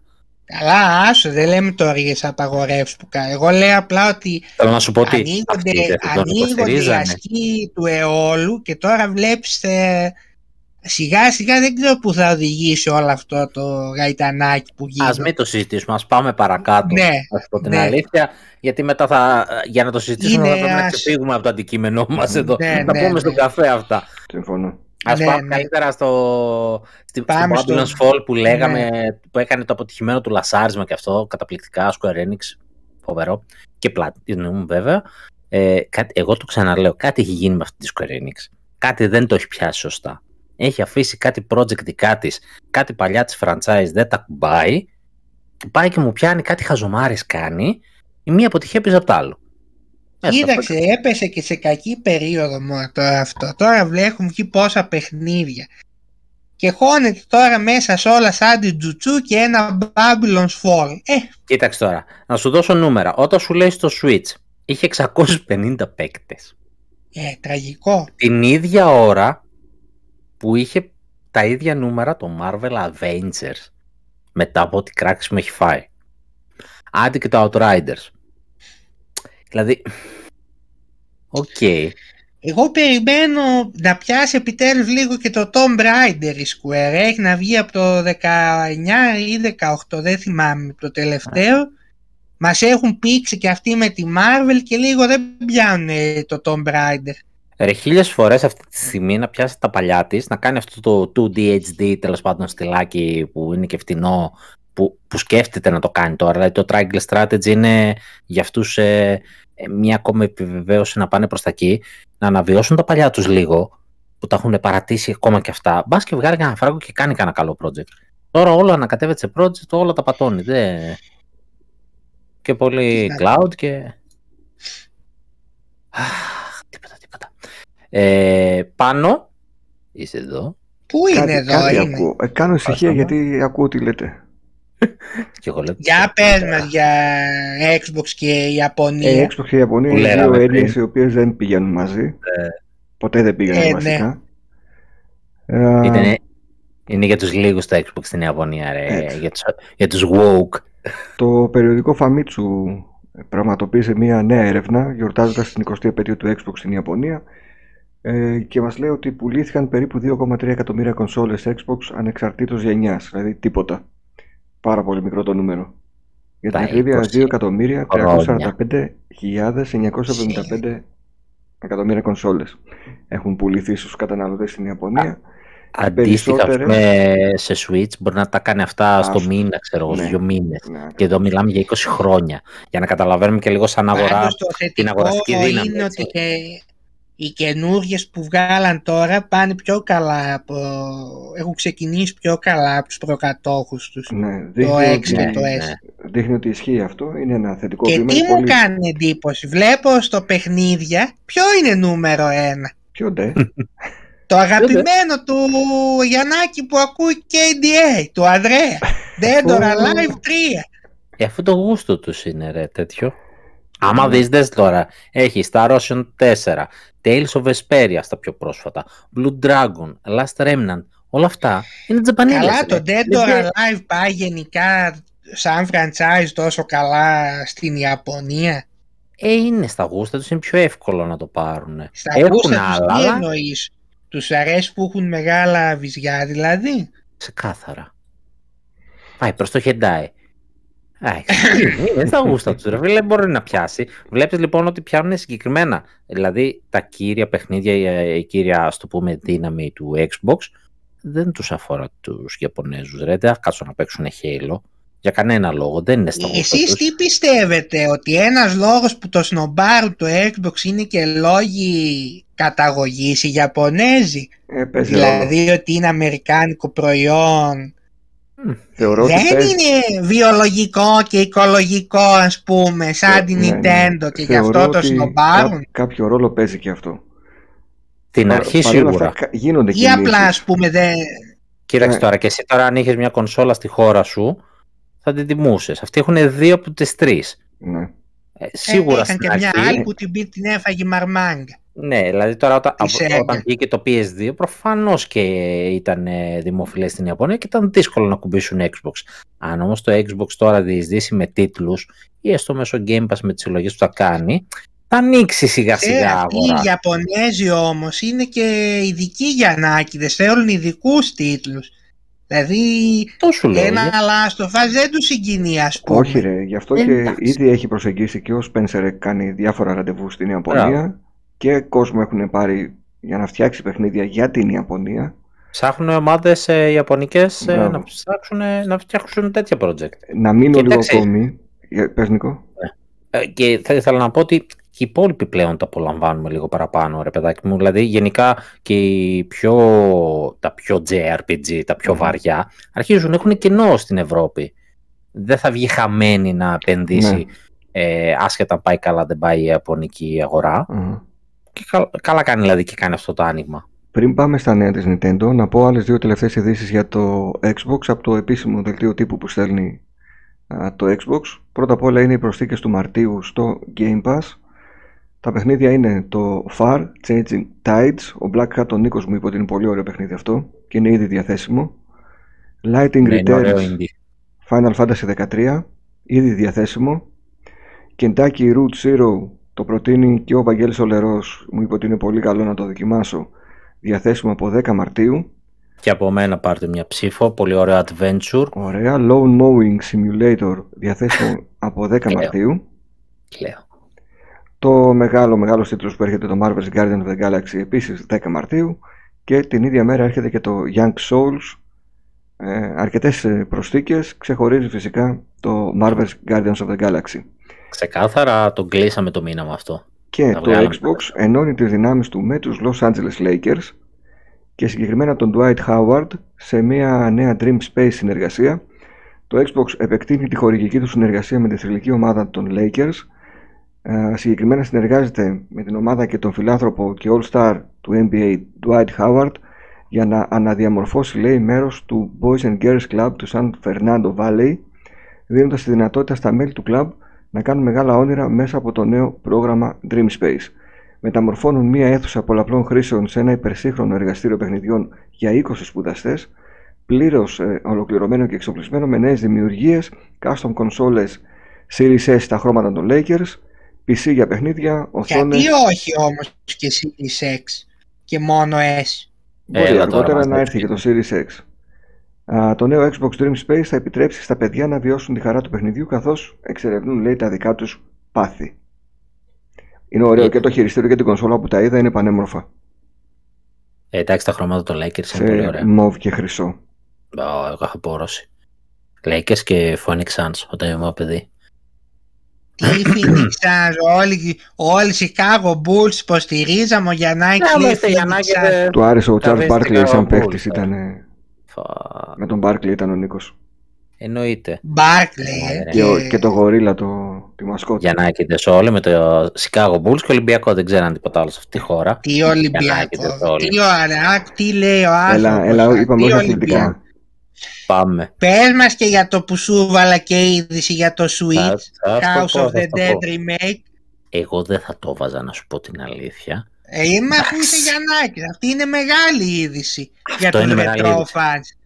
Ε, βέβαια. Τζίσους, τζίσους. Ωραία. Retro η μεγάλη fans. είδηση του Nintendo Switch, όχι δεν είναι αυτή η μεγάλη, θα σας πω μετά, αλλά η μεγάλη είδηση για το στράτο είναι το remake, το House of the Dead, το οποίο ξέραμε ότι θα έρθει, απλά δεν ξέραμε ημερομηνία, βγήκε και η ημερομηνία, ήταν λίγο άφαντο τελευταία το project, είναι 4 Απριλίου, θα έρθει, ε, θα έρθει only digital, δεν θέλω παράπονα. Ε, βέβαια θα έρθει έτσι στα 25 ευρώ, μια χαρά Ε, από τη Forever Entertainment, ε, αναβαθμισμένο χειρισμό, Θα ψιλογραφικούλια. βγει λογικά και στις άλλες κονσόλες φαντάζομαι. Πιστεύω πως ναι. Εντάξει. Δεν Και έχει νόημα Snow να μην- Bros επίσης βγαίνει στο Ή- μα- Switch. Μα, τι βγαίνει, δεν σ' άκουσα. Snow Bros ε, Remake. Snow Bros ε, Remake. Ξέρεις, Ναι. εκείνο το κλασικό arcade με τους Ωραίο είναι, ωραίο είναι χιονάνθρωπους. αυτό. Ναι, ναι, ναι. Ε, αυτό μάλλον είναι, δεν ξέρω, είχε προωθηθεί και σε event και αναφέρεται μόνο στο Switch. Ίσως είναι κάποιο time exclusive ε, για λίγο διάστημα, δεν ξέρω. Ε, γιατί είχε ανακοινωθεί εδώ και πολύ καιρό μόνο Switch. Τώρα, στα πιο σημαντικά, βασικά σε αυτά που ενδιαφέρουν το στράτο, είναι ξεκάθαρα όλα ειδήσεις για το στράτο. Pokemon, Pokemon, Pokemon. Τέλος. Έτσι παρανάσα, παρανάσα. Ε, Τέλος πάντων, ήταν η εβδομάδα Pokemon. Βασικά την Κυριακή ήταν ε, η Pokemon Days, 27 του μηνός. Είχε όλη τη βδομάδα ανακοινώσεις. Οκ, ε, δεν είχε κάτι ιδιαίτερο. Απλά ανήμερα την Pokemon Day, ξαφνικά μας είπε την προηγούμενη μέρα, πάρτε event. Γιατί όταν είναι Pokemon δεν ανακοινώνεται σε Nintendo Direct, αλλά σε Pokemon Direct. Και έδωσε ένα δωρεάν update για το ήδη υπάρχον παιχνίδι, το Arceus. Ένα, ε, κάποιες εξτρά αποστολές, ας πούμε, ένα free update ε, για το παιχνίδι, ήταν άμεσα διαθέσιμο και ξαφνικά από το πουθενά μας ανακοίνωσε και τα επόμενα Pokemon, Scarlet and Violet, τα οποία είπε ότι θα είναι διαθέσιμα μάλιστα εντός της χρονιάς. Τέλος της χρονιάς, για την ακρίβεια μας είπε. Ξεκάθαρα είναι Νοέμβριο του 22 αυτό, γιατί συνήθως τότε είναι αυτές οι κυκλοφορίες. Απλά το ενδιαφέρον ε, είναι ότι όταν έδειχνε τις περιοχές, έδειχνε έναν ε, χώρους σαν το Arceus και μάλιστα έδειχνε να είναι και τελείως open world, το οποίο το επιβεβαίωσε μετά και με ένα tweet του, το οποίο σημαίνει ότι δεν ξέρω τι έγινε με αυτά τα project και ήρθαν τόσο κοντά, αλλά ό,τι δεν μας άρεσε στο Arceus φαίνεται εδώ να το διορθώνει. Να το κάνει πιο open world πιο ανοιχτές περιοχές. Ε, τα γραφικά από το τρέλερ τουλάχιστον φανήκαν πολύ καλύτερα το Arceus ε, και γενικά πολύ θετικές εντυπώσεις. Ένα mm ήταν αυτό, το πήραμε, γεια σας. Και περιμένουμε νεότερα. Από εκεί μετά ξαφνικά τη Δευτέρα, πάλι έτσι χωρίς καμία ανακοίνωση γιατί έτσι γουστάρει η Nintendo να τα βγάζει. Ε, μας έδωσε κάτι σαν, ε, σαν achievements, αλλά είναι για το Nintendo Switch Online. Όλα τα μέλη τους βάζει κάποιες αποστολές, οι πρώτες τουλάχιστον είναι πολύ εύκολες, φαντάζομαι συνέχεια θα είναι και κάτι πιο Πού τις περίεργο. βρίσκουμε αυτές. Αυτές θα τις βρούμε μέσα στο application του Nintendo Switch Online, πλέον είναι ενσωματωμένο στην ε, στη συσκευή, είναι κάτω αριστερά το κόκκινο κουμπάκι. Αχα. Άμα μπείτε θα δείτε ότι έχει προσθεθεί μια extra καρτέλα ε, με missions και rewards Του στυλ. και του στυλ. Ε, το, το μήνα αυτού η πρώτη είναι το μπείτε στην εφαρμογή, γεια Αχα. σας. Η δεύτερη είναι το παίξτε NES και μάλιστα συγκεκριμένα το Super Mario, Μμμ. ε, το Mario Bros, το οποίο το βρήκα πολύ εντρικαδόρικο με την έννοια ότι να σε βάλει να παίξεις και λίγο ένα παιχνίδι του τύπου σου δίνω κάτι παιχνίδια. Μπορεί να μην τα ξέρεις, να μην ψήθηκες να παίξεις όλα τα παιχνίδια. Να σου βάλω ένα challenge ότι παίξε λίγο για να πάρεις την αποστολή και να αναγκαστείς εντός εισαγωγικών να ασχοληθείς, να το ξεκινήσεις και να δεις τι παίζει. Και τι κερδίζουμε. Ε, κερδίζουμε Platinum Coins. Είναι αυτά τα χαζά τα νομίσματα που τα πέραμε και σχεδόν τίποτα δεν τα κάνεις. Παίρνεις κάτι ε, αφήσει, Αυτοκόλλητα, τέτοια στάμπες. προθε... Ναι, ναι, αυτά τα προθετικά υλικά που απλά Μμμ. πληρώνουμε το ταχυδρομείο που κοστίζει και τον όσο του προϊόν βέβαια, Μμ. η Ελλάδα. Ε, μαζεύεις αυτά, οπότε μπορείς να τα μαζέψεις και για εκεί, εμένα που μου τελειώσαν ας πούμε, ε, ή αλλιώς τα ξοδεύεις για να φτιάξεις ένα δικό σου, μια δικιά σου φωτογραφία χαρακτήρα, πέρα από αυτές που έχει τις δωρεάν ε, να φτιάξεις, έχει backgrounds, frames και εικόνες, και εικόνες και να φτιάξεις ένα δικό σου μοναδικό logo. Ε, και ξεκινάνε διάφορα τέτοια και από ό,τι φαίνεται κάθε μήνα θα αλλάζει τα παιχνίδια που έχει. Γι' αυτό το μήνα έχει το ε, Mario Odyssey και το Animal Crossing. Μμμ. Οπότε αν ένα από τα δύο σας αρέσει μπορείτε να μπείτε και να φτιάξετε ένα δικό σας logo. Αλλιώς απλά κάντε τα, τις αποστολές που είναι πανεύκολες και γεια σας μαζέψτε μερικά πονταλάκια. Είχε και Οκ. κάτι ακόμα να παίξει ένα online παιχνίδι, τέσσερις αποστολές είχε, να παίξει ένα παιχνίδι που υποστηρίζει το Switch Online και να χρησιμοποιήσεις το online save. Που αυτά γίνονται αυτόματα. Έτσι, ανοίγεις Μμμ. ένα παιχνίδι, γεια σας, είναι online, το πήρες, το κλείνεις, θα κάνει save, το πήρες. Προφανώς για αρχή είναι γελία. Ε, αυτά είναι επαναλήψιμα τα δύο τελευταία εβδομαδιαία. Δίνει όμως, ε, ρε παιδάκι μου, κάτι. Μμμ. Κάτι της, ε, γιατί μπορεί αύριο μεθαύριο να σου βάλει κάτι πιο δύσκολο. Να σου πει θα πάρει 500 νομίσματα, αλλά θέλω όλα τα moons στο Super Mario Odyssey. Και να του λέψεις ένα achievement με την πλάγη οδό. Ναι, μωρέ, να, σε έδινε, να σου έδινε τα χρυσά τα νομίσματα όμως. Κάτι να μπορείς Α, να αγοράσεις μετά. Αυτό. Αυτό θα ήταν τέλειο. Αυτό θα ήταν το τέλος. Α, παίρνεις λεφτάκια στη τσιπούλα σου. Αυτό Ναι. θα ήταν τέλειο. Και ένα τελευταίο που νομίζω δεν το είπα την προηγούμενη φορά, που το οποίο πάλι μικρή σημασία είναι, απλά έχει πλάκα να το αναφέρουμε, είναι η Nintendo έκανε και αυτή εξαγορές. Ναι, Ε, πήρε, πήρε την SRD. χρόνια ε, συνεργάτης. Ακριβώς. Ε, δεν είχε νόημα που την πήρε. Γιατί δεν νομίζω να την κυνηγούσε και κανένας άλλος. Την πήρε για 250.000 ε, δολάρια. Νομίζω την πήρε για πρακτικούς λόγους κυρίως. Μμμ. Γιατί ούτως ή άλλως ήταν μια ομάδα που δούλευε 40 χρόνια μαζί της. Ε, είναι μπροστάρι στα Super Mario. Είναι αυτή η εταιρεία, λέει, η ιστορία, έτσι, ιστορικό fact, η οποία έχει τη φαϊνή ιδέα ο Μάριο να πηδάει πιο ψηλά από ό,τι πηδούσε στα πρώτα Μμμ. παιχνίδια και έτσι γεννήθηκε το Super Mario. Πατώντας πιο πολύ το κουμπί να κάνει μεγαλύτερο άλμα, ναι. Μπράβο. Ε, αυτό είναι η SRD. Η Μάλιστα. οποία ήταν πίσω και από Animal Crossing και από Luigi's Mansion, φυσικά στα δεύτερες ομάδες, ξέρουμε ότι δεν είναι αυτές οι ομάδες ανάπτυξης. Τέλος πάντων, είναι αυτό που έλεγε η Nintendo ότι δεν θέλω εξαγορές, θέλω ανθρώπους που έχουν, όπως το είπε η ίδια, DNA Nintendo. Ε, η SRD αυτό είναι. Μμμ. Στην ουσία μια δικιά της ομάδα είναι που δούλευε σαν εξωτερικό συνεργάτης στο καιρό. Την πήρε τώρα που κάνει και τα γραφεία ε, και φτιάχνει τις, ε, μεγαλώνει τις in-house ε, ομάδες της. Ε, ήρθε η ώρα να την πάρει. Και φυσικά συνεχίζεται και έρχονται και άλλες ενδείξεις ξανά μανά από την αρχή για τη νέα κονσόλα. Ε, το νεότερο έρχεται από leak της Nvidia, ε, όπου η Nvidia έχει τεχνολογία την DLSS ε, που έχουμε ξαναναφέρει, που είναι hardware αναβάθμιση των γραφικών. Και μέσα εκεί, μέσα στον κώδικα τέλος πάντων, υπάρχει μια αναφορά για, ε, αν θυμάμαι καλά, ο κώδικας είναι NRV2 και και το ενδιαφέρον είναι το NRV, το πρώτο, είναι το Switch. Μμμ. Οπότε το 2 υποδηλώνει μια καινούργια ε, συσκευή η οποία θα υποστηρίζει DLSS και έρχεται και καπακώνει και όλα τα άλλα που λέμε εδώ και πφ, ξέρω κανένα χρόνο. Ε, ξανά έρχεται στο προσκήνιο μέσω από αυτό το leak της Nvidia. Πάλι θα συζητάμε για μήνες δηλαδή για το νέο Switch. Δεν νομίζω ότι έχει κανένας καμία όρεξη να το συζητήσει, Ναι. να το δει θέλει. Απλά έτσι πως έχει φτιάξει και τέτοιο πρόγραμμα παιχνιδιών και με την κατάσταση της πως είναι, εγώ το βλέπω να, παίρνει, να πηγαίνει πιο μετά. Μμμ. Δηλαδή το λέγαμε για 13, φοβάμαι μην πάει και 14. Δεν ξέρω, έχει, έχει μαζευτεί πολύ παιχνίδι. Μαζί και το Pokemon τώρα να πηγαίνει για Νοέμβριο, πάρα πολλοί συζητάνε αν θα υπάρξει καθυστέρηση στο Breath of the Wild, το δεύτερο. Που δεν είναι απαραίτητο ότι θα υπάρξει. Ε, Δεν το έχει σε τίποτα, θα κυκλοφορήσει και τα δύο. Αλλά λες εδώ πολύ παιχνίδι μαζεύεται. Ναι. Δεν σε ακούω πάνω. Ναι, σε ακούω Ε, κανονικά. δεν, Ωραία. Ε, δεν μου λες αυτά τα Pokemon, τα παιχνίδια που είπες, θα Ναι, είναι βιολογικά ή θερμοκηπίου; και είπα εγώ θα κάνει σοβαρή συζήτηση σαν ε, άνθρωπος φίλε, για και εγώ λέω θα πράγματα. ρωτήσει για Pokemon. Λέω θα, θα ρωτήσει κάτι, θα έχει Γιατί απορία το παιδί. Μόνο Nintendo τα βιολογικά και οικολογικά προϊόντα. Λοιπόν, όχι επειδή θερμοκηπίου. θα σε απαντήσω σοβαρε, σοβαρότατα.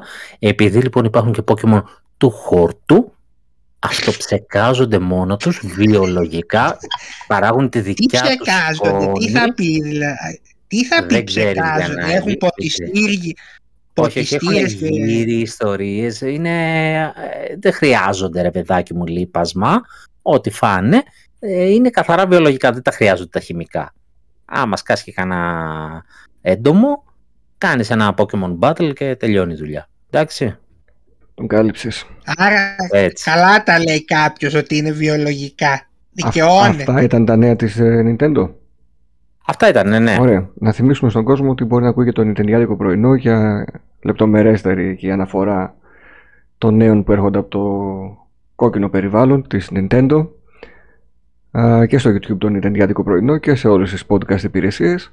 Πάμε να περάσουμε στις ταινίες και να μας πει ο Στράτος ποια ρετρό ταινία θα προτείνει γιατί α, παιδιά όπως ο Φόκος επιλέγουν κάθε εβδομάδα να βλέπουν μια ταινία από αυτές που προτείνουμε. Δεν Οπότε- μας είπε ποια είδε την περασμένη εβδομάδα. να, θα μας γράψει, θα μας γράψει σήμερα στο chat. Για πάμε Στράτο να δούμε τι προτείνεις για αυτή την εβδομάδα. Λοιπόν, συνεχίζω εγώ με thriller πάλι και αυτή. Το και θα πάω τώρα σε μια ταινία του 1986, The Fly, Α, η η Μίγα, Μίγα ναι. δηλαδή. Ναι, ναι. Μια ταινία έτσι που είναι λίγο cult θα την έλεγα, τη- της δεκαετίας του 80. Ο πρωταγωνιστή ο Τζεφ Goldblum και στην ταινία αυτή τώρα τι συμβαίνει; Είναι υποτίθεται ένας επιστήμονας όπου προσπαθεί να κάνει κάποια πειράματα τηλεμεταφοράς. Να τηλεμεταφέρει δηλαδή αντικείμενα από έναν θάλαμο σε έναν άλλον. Και ενώ με τα άψυχα αντικείμενα τα πηγαίνει καλά δεν μπορεί να το πετύχει αυτό με, με τα έμβια όντα. Μμμ. Ε, κάποια στιγμή όμως μετά από κάποιες προσπάθειες το, το καταφέρνει αυτό αλλά κάτι πηγαίνει στραβά σε μία δοκιμή και η συνέχεια είναι για όσους δουν την ταινία. Ωραία. Είναι χαρακτηριστική ταινία, έχει παιχτεί άπειρες φορές στην τηλεόραση. Ε, να την δουν τα παιδιά που δεν την έχουν δει. Αν υπάρχουν ακόμη παιδιά που δεν Πολύ την έχουν δει. make-up, Ε, ναι, ναι. Χαμός. Χαμός. ναι. Εγώ, παιδιά, ταινία προτείνω, την είδα, νομίζω ήμουν φοιτητής όταν την, την είχε βάλει το σινεμά σε βιντεοκασέτα, σε DVD, το περιοδικό το σινεμά. Τα μαθήματα πιάνου. Η ταινία έρχεται από το 1993 σε σκηνοθεσία και σενάριο της Jane Campion. Πρωταγωνιστούν η Holly Hunter, η οποία είναι εκπληκτική, η Anna Paquin, ο Harvey Keitel και ο Sam Neill. Τη μουσική που είναι μουσικάρα και μετά την ταινία θα ψάξετε να βρείτε να ακούσετε μόνο τη μουσική. Την έγραψε ο Μάικλ Νάιμαν. Ε, στα της υπόθεσης έχουμε την Άντα, μια μουγκή γυναίκα, η οποία ταξιδεύει μαζί με την κόρη της και το αγαπημένο της πιάνο μέχρι τη Νέα Ζηλανδία για να παντρευτεί ένα πλούσιο γεωκτήμονα. Σύντομα όμως θα καταλάβει ότι η σχέση της με τον νέο της σύζυγο και η ζωή στη Νέα Ζηλανδία δεν είναι όπως ακριβώς τι φανταζόταν πριν φτάσει εκεί. Τα πράγματα θα χειροτερέψουν για αυτήν όταν ο σύζυγός της πουλάει το πιάνο σε ένα γείτονα, τον Τζόρτζ. Ε, ο Τζόρτζ προτίθεται να δώσει πίσω το πιάνο, αλλά η συμφωνία είναι ότι θα του κάνει μαθήματα η πρωταγωνίστρια. Καθώς και άλλα ανταλλάγματα θα τα δείτε στην ταινία. Ενώ στην αρχή η Άντα απεχθάνεται τον George, γρήγορα η σχέση τους θα γίνει ερωτική, κάτι το οποίο θα περιπλέξει τα πράγματα αρκετά. Α, η ταινία έχει προταθεί νομίζω για 6 ή 7 Όσκαρ και κέρδισε τα 3.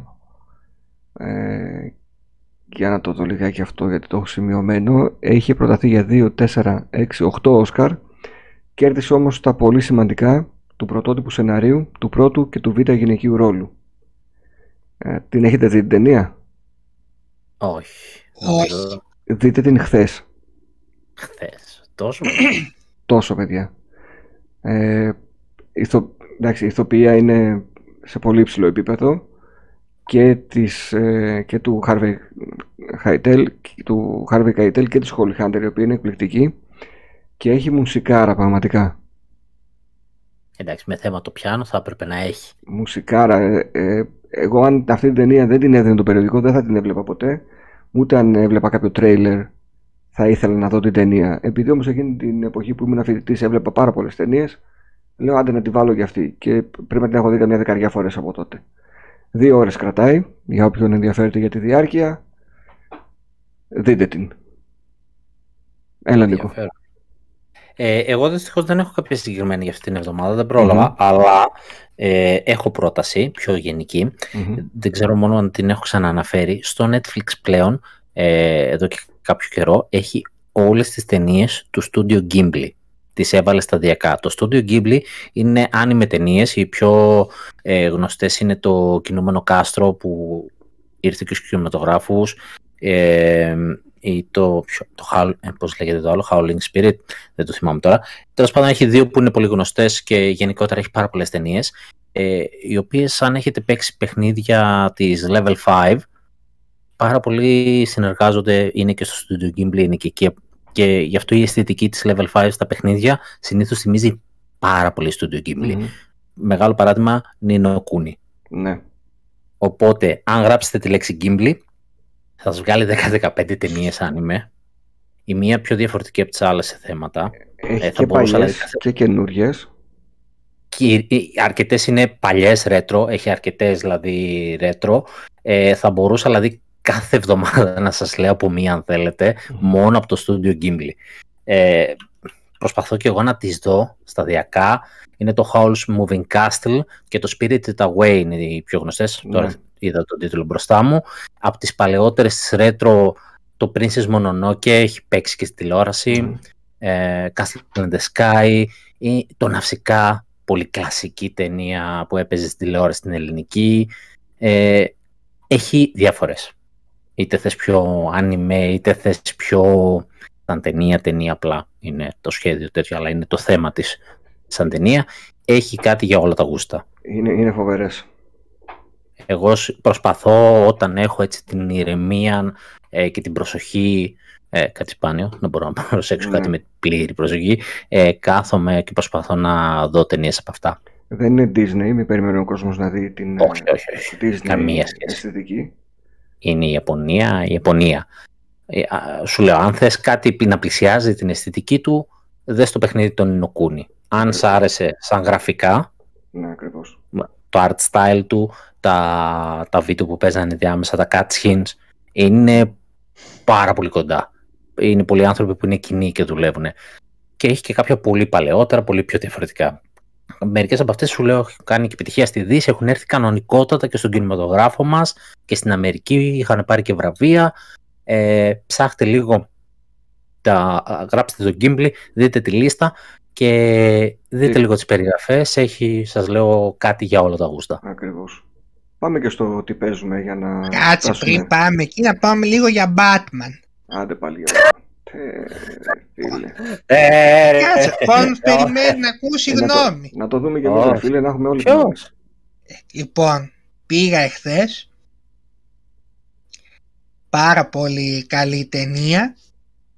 Είσαι Καταρχήν ομόρφη, εγώ λέει. με τις ταινίες Batman είμαι πάρα πολύ αυστηρός γιατί το παραμικρό μπορεί να με ξενήσει που δεν μου κολλάει με το όπως πρέπει να είναι. Μμμ. Αυτή η Τέλεια. ταινία ήταν πολύ Εσύ. καλή. Για σένα λες τώρα. Για μένα λέω, ναι. Τι θα πω για το γείτονα; Όχι, πέφτω από τα σύννεφα γιατί δεν είσαι τέτοιος άνθρωπος. Λοιπόν, ε, σκηνοθεσία πραγματικά τρομερή. Καλύτερη σκηνοθεσία δεν έχω δει σε ταινία Batman.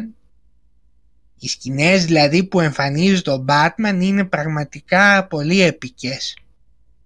Υπάρχει μια καταδίωξη ας πούμε που γίνεται Πολύ του, ωραία. Μπα- του Batman με το Αρχίσαμε. πιγκουίνο και η σκηνοθεσία είναι τελείως διαφορετική από ό,τι έχετε, συνη- έχουμε συνηθίσει ας πούμε να βλέπουμε σε καταδιώξεις. Μμμ. Το κλίμα δε της ταινίας θυμίζει λίγο και αυτό στην τε- της ταινίας Joker. Αναδύεται δηλαδή έντονα η αυτή η σαπίλα της πόλης ας πούμε, η, η διαφθορά. Ε, γενικά αυτή είναι η πιο σκοτεινή ταινία από όλες. Όλο και όλο μια σκηνή στην ταινία επειδή είναι μέρα. Από ηθοποιούς τώρα ο Πάτσον ήταν πάρα πολύ καλός. Μμμ. Τώρα όποιος δεν τον χωνεύει και δεν του αρέσει η φάτσα του, ε, δεν θα το χωνέψει ποτέ. Σαν Batman πάντως ήταν πολύ καλός και επειδή σίγουρα πιστεύω θα βγουν άλλες δυο ταινίες σε αυτή τη σειρά, έχει, πιστε- ε, θα το αποτινάξει θεωρώ το, το στίγμα του τι έπαιζε μόνο σε εκείνες το, Στο Twilight. για να κοτενείς στο Twilight. Μμμ. Καλά, έχει παίξει και σε άλλες ταινιάρες από τότε. Έχει παίξει και σε άλλες αλλά τον κυνηγάει αυτό. Τώρα όμως Ούτε- παίζει έτσι Εντάξει, ναι, ε, ούτε ο ίδιος δεν κουστάρει το Twilight. Ναι. Το έχει πει πολλές σε μια φορές. mainstream όμως, mainstream τώρα έτσι ταινία, ε, θα μπορέσει πλέον να αποτινάξει αυτό. Το ζυγό Γενικά- του Twilight. Ναι, όλοι οι χαρακτήρες ήταν καλά δοσμένοι. Και ο Γκόρντον και η Catwoman και ο Γρίφος. Με ψιλοξένησε λίγο ο Πιγκουίνος μόνο γιατί θεωρώ ότι παρα, π- παρά ήταν λίγο σαν Αμερικανός γκάνγκστερ ώρες ώρες τον παρουσίαζαν. Αν και μοιάζει πάρα πολύ το ύφος του χαρακτήρα με τα παιχνίδια της ε, Rocksteady όποιος τα έχει παίξει ε, γενικ- γενικά εγώ έμεινα πολύ ευχαριστημένος. Τώρα, ποια είναι αυτά που μπορεί να ενοχλήσουν κάποιους; Πρώτον το ότι η ταινία δεν έχει αυτή την ασταμάτητη δράση που σε άρπαζε από το λαιμό και δεν σε, αφή, δεν σε άφηνε όπως στο, στο Dark Knight ας πούμε. Έχει εννοείται βέβαια δράση και σκηνές ξύλου και αυτά αλλά επειδή εδώ δίνουν έμφαση και στο detective στοιχείο του Batman, όχι μόνο στο gadget και στο ξύλο, ε, πάει λίγο πιο αργά σε κάποια σημεία. Όποιος δηλαδή περιμένει ότι θα δει για να κιστάν ταινία τύπου Batman vs Superman και Justice League και έρχονται εξωγήινοι να καταστρέψουν τη γη και τέτοιες αχλαμάρες να μην πάει να τη δει καν γιατί θα απογοητευτεί. Το λέω από τώρα ξεκάθαρα. Η ταινία είναι μια σοβαρή ταινία Batman που απευθύνεται, δεν απευθύνεται σε Γιαννάκηδες. Θα το πω χοντρικά. Και επίσης θα ήθελα λίγο παρα... θα ήθελα η μουσική να είναι έτσι λίγο πιο επική. Καλή ήταν μεν, αλλά δεν είχε την επικότητα που είχε η μουσική στην τριλογία του Νόλαν ας πούμε ή στις πρώτες δύο ταινίες του Tim Burton. Θα την ήθελα ένα κλικ λίγο πιο επική τη μουσική. Κατά τα άλλα η DC τώρα θα κάνει χρυσές δουλειές με το Batman. Ήδη δεν θέλω να κάνω και spoiler αλλά εντάξει θα γίνει γενικά χαμός στη Ναι. συνέχεια. Παρ' όλα αυτά βλέπω 73 βαθμολογία από τους ε, κριτικούς του κινηματογράφου και 8,9 από τους ε, viewers, εντάξει. Κοίταξε, οι viewers μάλλον νιώθουν από Batman. Ε, δεν γίνεται, είναι όχι, φα- δεν γίνεται. Όποτε μας βολεύει παίρνουμε και τους ο viewers, όποτε κριτικός μας βολεύει παίρνουμε δεν τους κριτικούς. Ο κριτικός δεν θα Κοίταξε. κρίνει το, τη ταινία με βάση το κόμικ, θα κρίνει την ταινία σε ταινία. Αν έχει Εγώ καλό κρίνω με σενάριο, καλή βάση σκηνοθεσία. το σύμπαν του Batman. Εντάξει, το σενάριο ήταν ένα κλασικό σενάριο Batman, κατανοητό, δεν είναι ότι ε, είναι πυρηνική φυσική και δεν Οι καταλαβαίνεις τι κριτικές, οι γίνεται. κριτικές οι κακές που βλέπω πάντως μιλάνε για κακό σενάριο. Για καλή σκηνοθεσία, καλή ηθοποιία, μέτριο σενάριο γράφουν οι περισσότεροι. Ένα κλασικό σενάριο Batman φαν και εμένα. Δεν- Δεν έχω να πω κάτι παραπάνω. Νίκο, εσύ; Ε, δεν έχω ακούσει άνθρωπο να πει καλή κουβέντα. Καλή εννοώ ότι είναι φοβερή ταινία, όχι ότι είναι εκεί για πέταμα. Α πούμε, διαβάζω τώρα Μα- μια κριτική ρε παιδί μου που λέει ότι ε, όσο καλός σκηνοθέτη και ηθοποιούς να έχεις, αν το σενάριο λέει δεν βοηθάει, δεν μπορεί να, Ναι, βο- να πάει καλά όλη η ταινία. Και εγώ αυτό είδα. Όλοι να λένε δεν την έχω δει, δεν έχω ιδέα. Ελπίζω να είναι καλή. Ε, εγώ γούσταρα Πάτσον ε, σαν Batman. Ε, εντάξει, ε, όλοι αυτό λένε ότι το σενάριο έχει κενά, διαλόγους ηλίθιους. Ε, όλοι αυτό σχολιάζουν. Ότι από εκεί και πέρα ο σκηνοθέτης έκανε τη δουλειά του, οι ηθοποιοί έκαναν καλή δουλειά. Εντάξει, αλλά ε, δεν ξέρεις, αρκούσε. και, αυ- και αυτή η κριτική θα βοηθήσει να έρθει μια δεύτερη καλύτερη ταινία. Σίγουρα. Ε, αν η σκηνοθεσία, η ηθοποιία είναι όλα άριστα και κάπου πάσχουμε στο σενάριο, αυτό διορθώνεται στη δεύτερη ταινία. Ναι, πραγματικά, αν έχεις βρει όλα τα άλλα και είναι το πρόβλημα στο σενάριο, ε, no problem. Το Ε, θετικό είναι ότι είναι μια σοβαρή ταινία Batman και δεν είναι αυτά τα, αυτές τις αχλαμάρες Ρε, που μπορεί βγάζει να μην τελευταία η είναι- DC. Εντάξει, μπορεί να μην είναι σαν χλαμάρα, αλλά άμα δεν έχει καλό σενάριο ή το σενάριο είναι αδύναμο, Εγώ δεν βοηθάει πολύ. θεωρώ ήταν ένα κλασικό σενάριο ταινίας Batman. Δεν μου φάνηκε ούτε δυνατό ούτε αδύναμο. Ένα κλασικό σενάριο, τι, τίποτα, τι να Καλά, πω ε, τώρα. ε, υπάρχουν και βαθμολογίες. Ας πούμε, η San Francisco Chronicle έχει 25 βαθμολογία στα 100. Είναι πιο χαμηλή. Η Washington Post έχει 37. Δεν μπορείς να τα ε, Ο παραβλέψεις. δηλαδή. καθένας πέρα. τώρα από εκεί και πέρα Δεν είναι ο και καθένας. υποκειμε- Κοίταξε, η κριτική δεν είναι. Η υποκειμενικό αν θα κριτική σε αρέσει κινηματογράφου, το, το σενάριο ή όχι. οι κριτικοί κινηματογράφου έχουν κάποια checks. Κάποια checkpoints. Και σύμφωνα με εκείνα αρχίζουν και τσεκάρουν και βγαίνει στο τέλος η βαθμολογία τους. Ε, θα, θέλω να τη δω την ταινία. Εγώ σαν φαν του Batman τα τσεκ τα έκανα. Οπότε αυτό εμένα με ικανοποίησε. Εντάξει.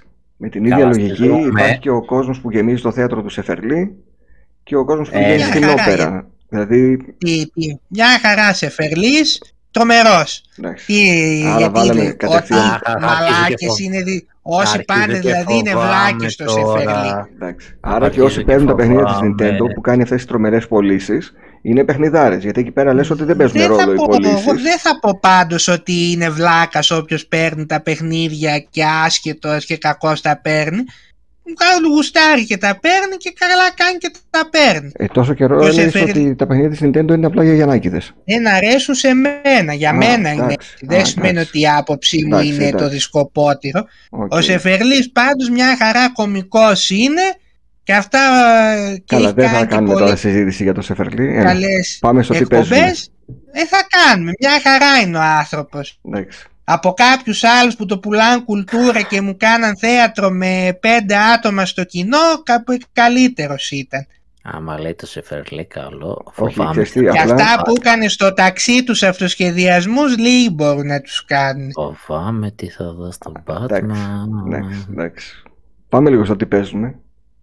Για Πάμε, πες, ε, πάμε. Στράτο, εσύ παίζεις Horizon Forbidden West. Εγώ θα πω ναι για το, Το πρώτο παιχνίδι- Horizon θα πω.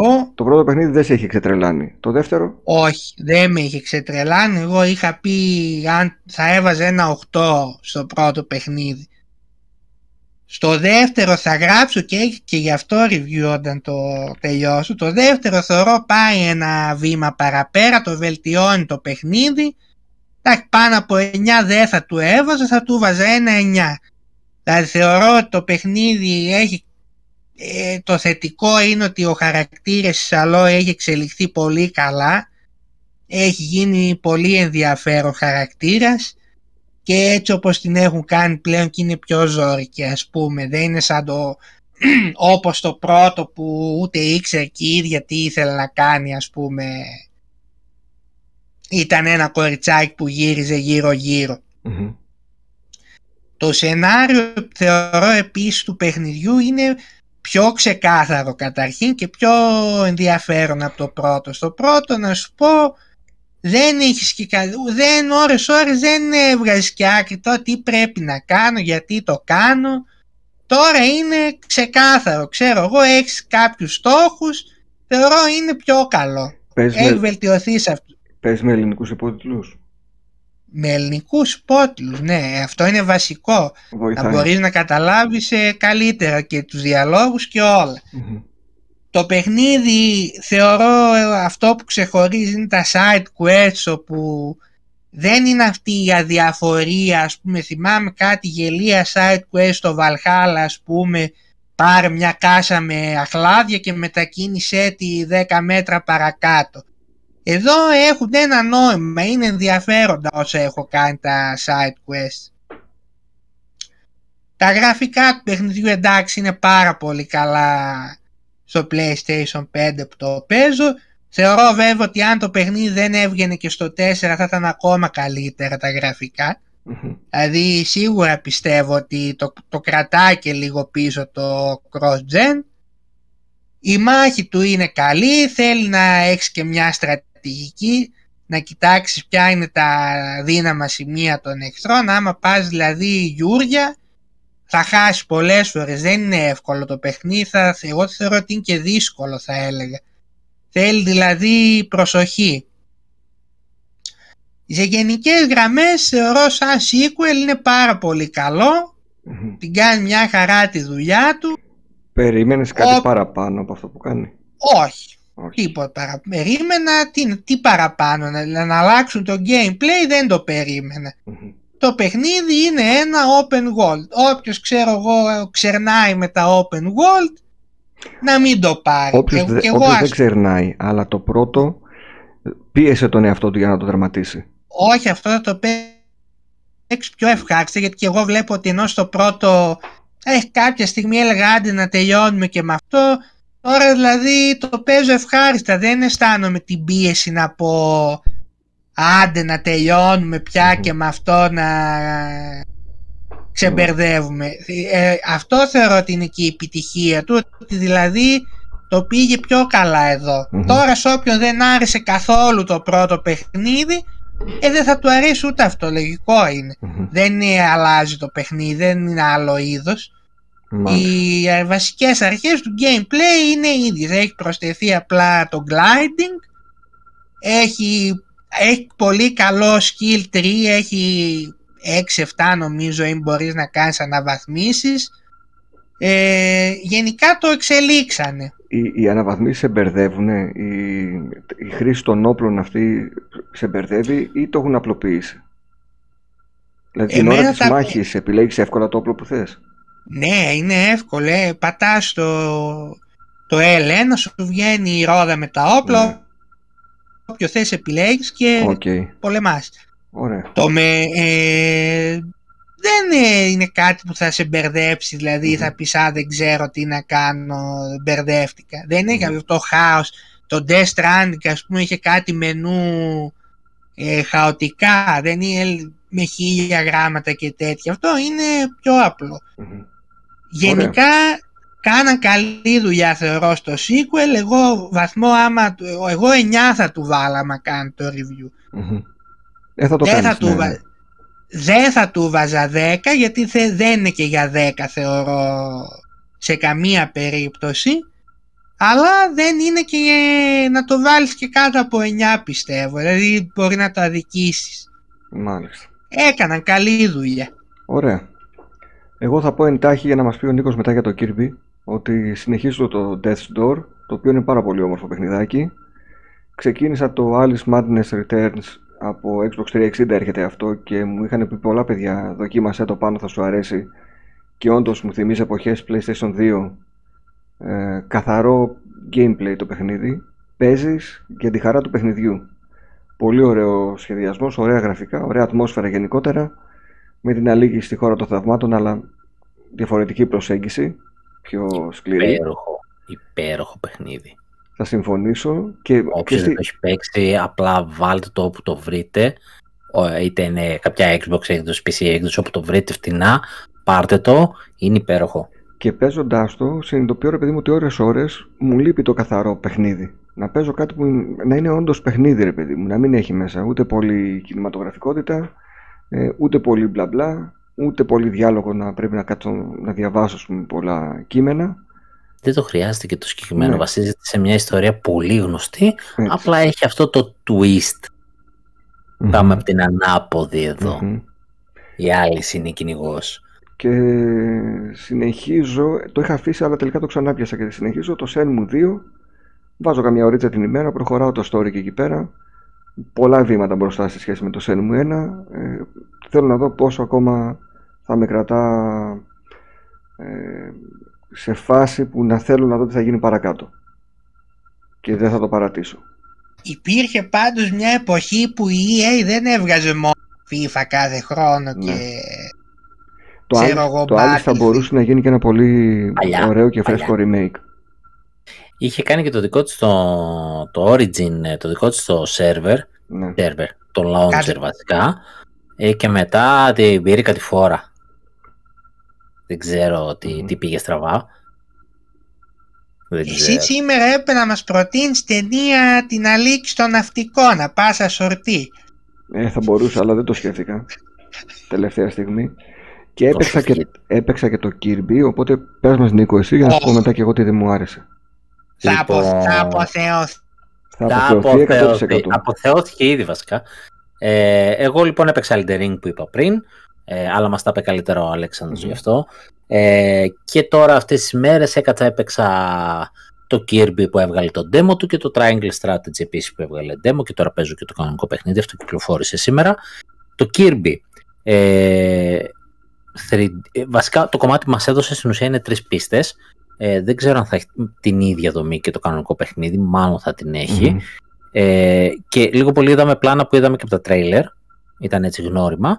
Ε, ξεκινάς κλασικά σε μια μουδιά, λες και είσαι ο Link, ξυπνάς ε, και προχωράς και πιάνω στο χέρι μου και συνειδητοποιώ ότι τα βασικά τα ξέρεις γιατί είναι αυτό το κλασικό, το πηδάω, το γίνω με μπαλόνι, το ρουφάω και προφάω εχθρούς τους στείνω ή κοπιάρω abilities.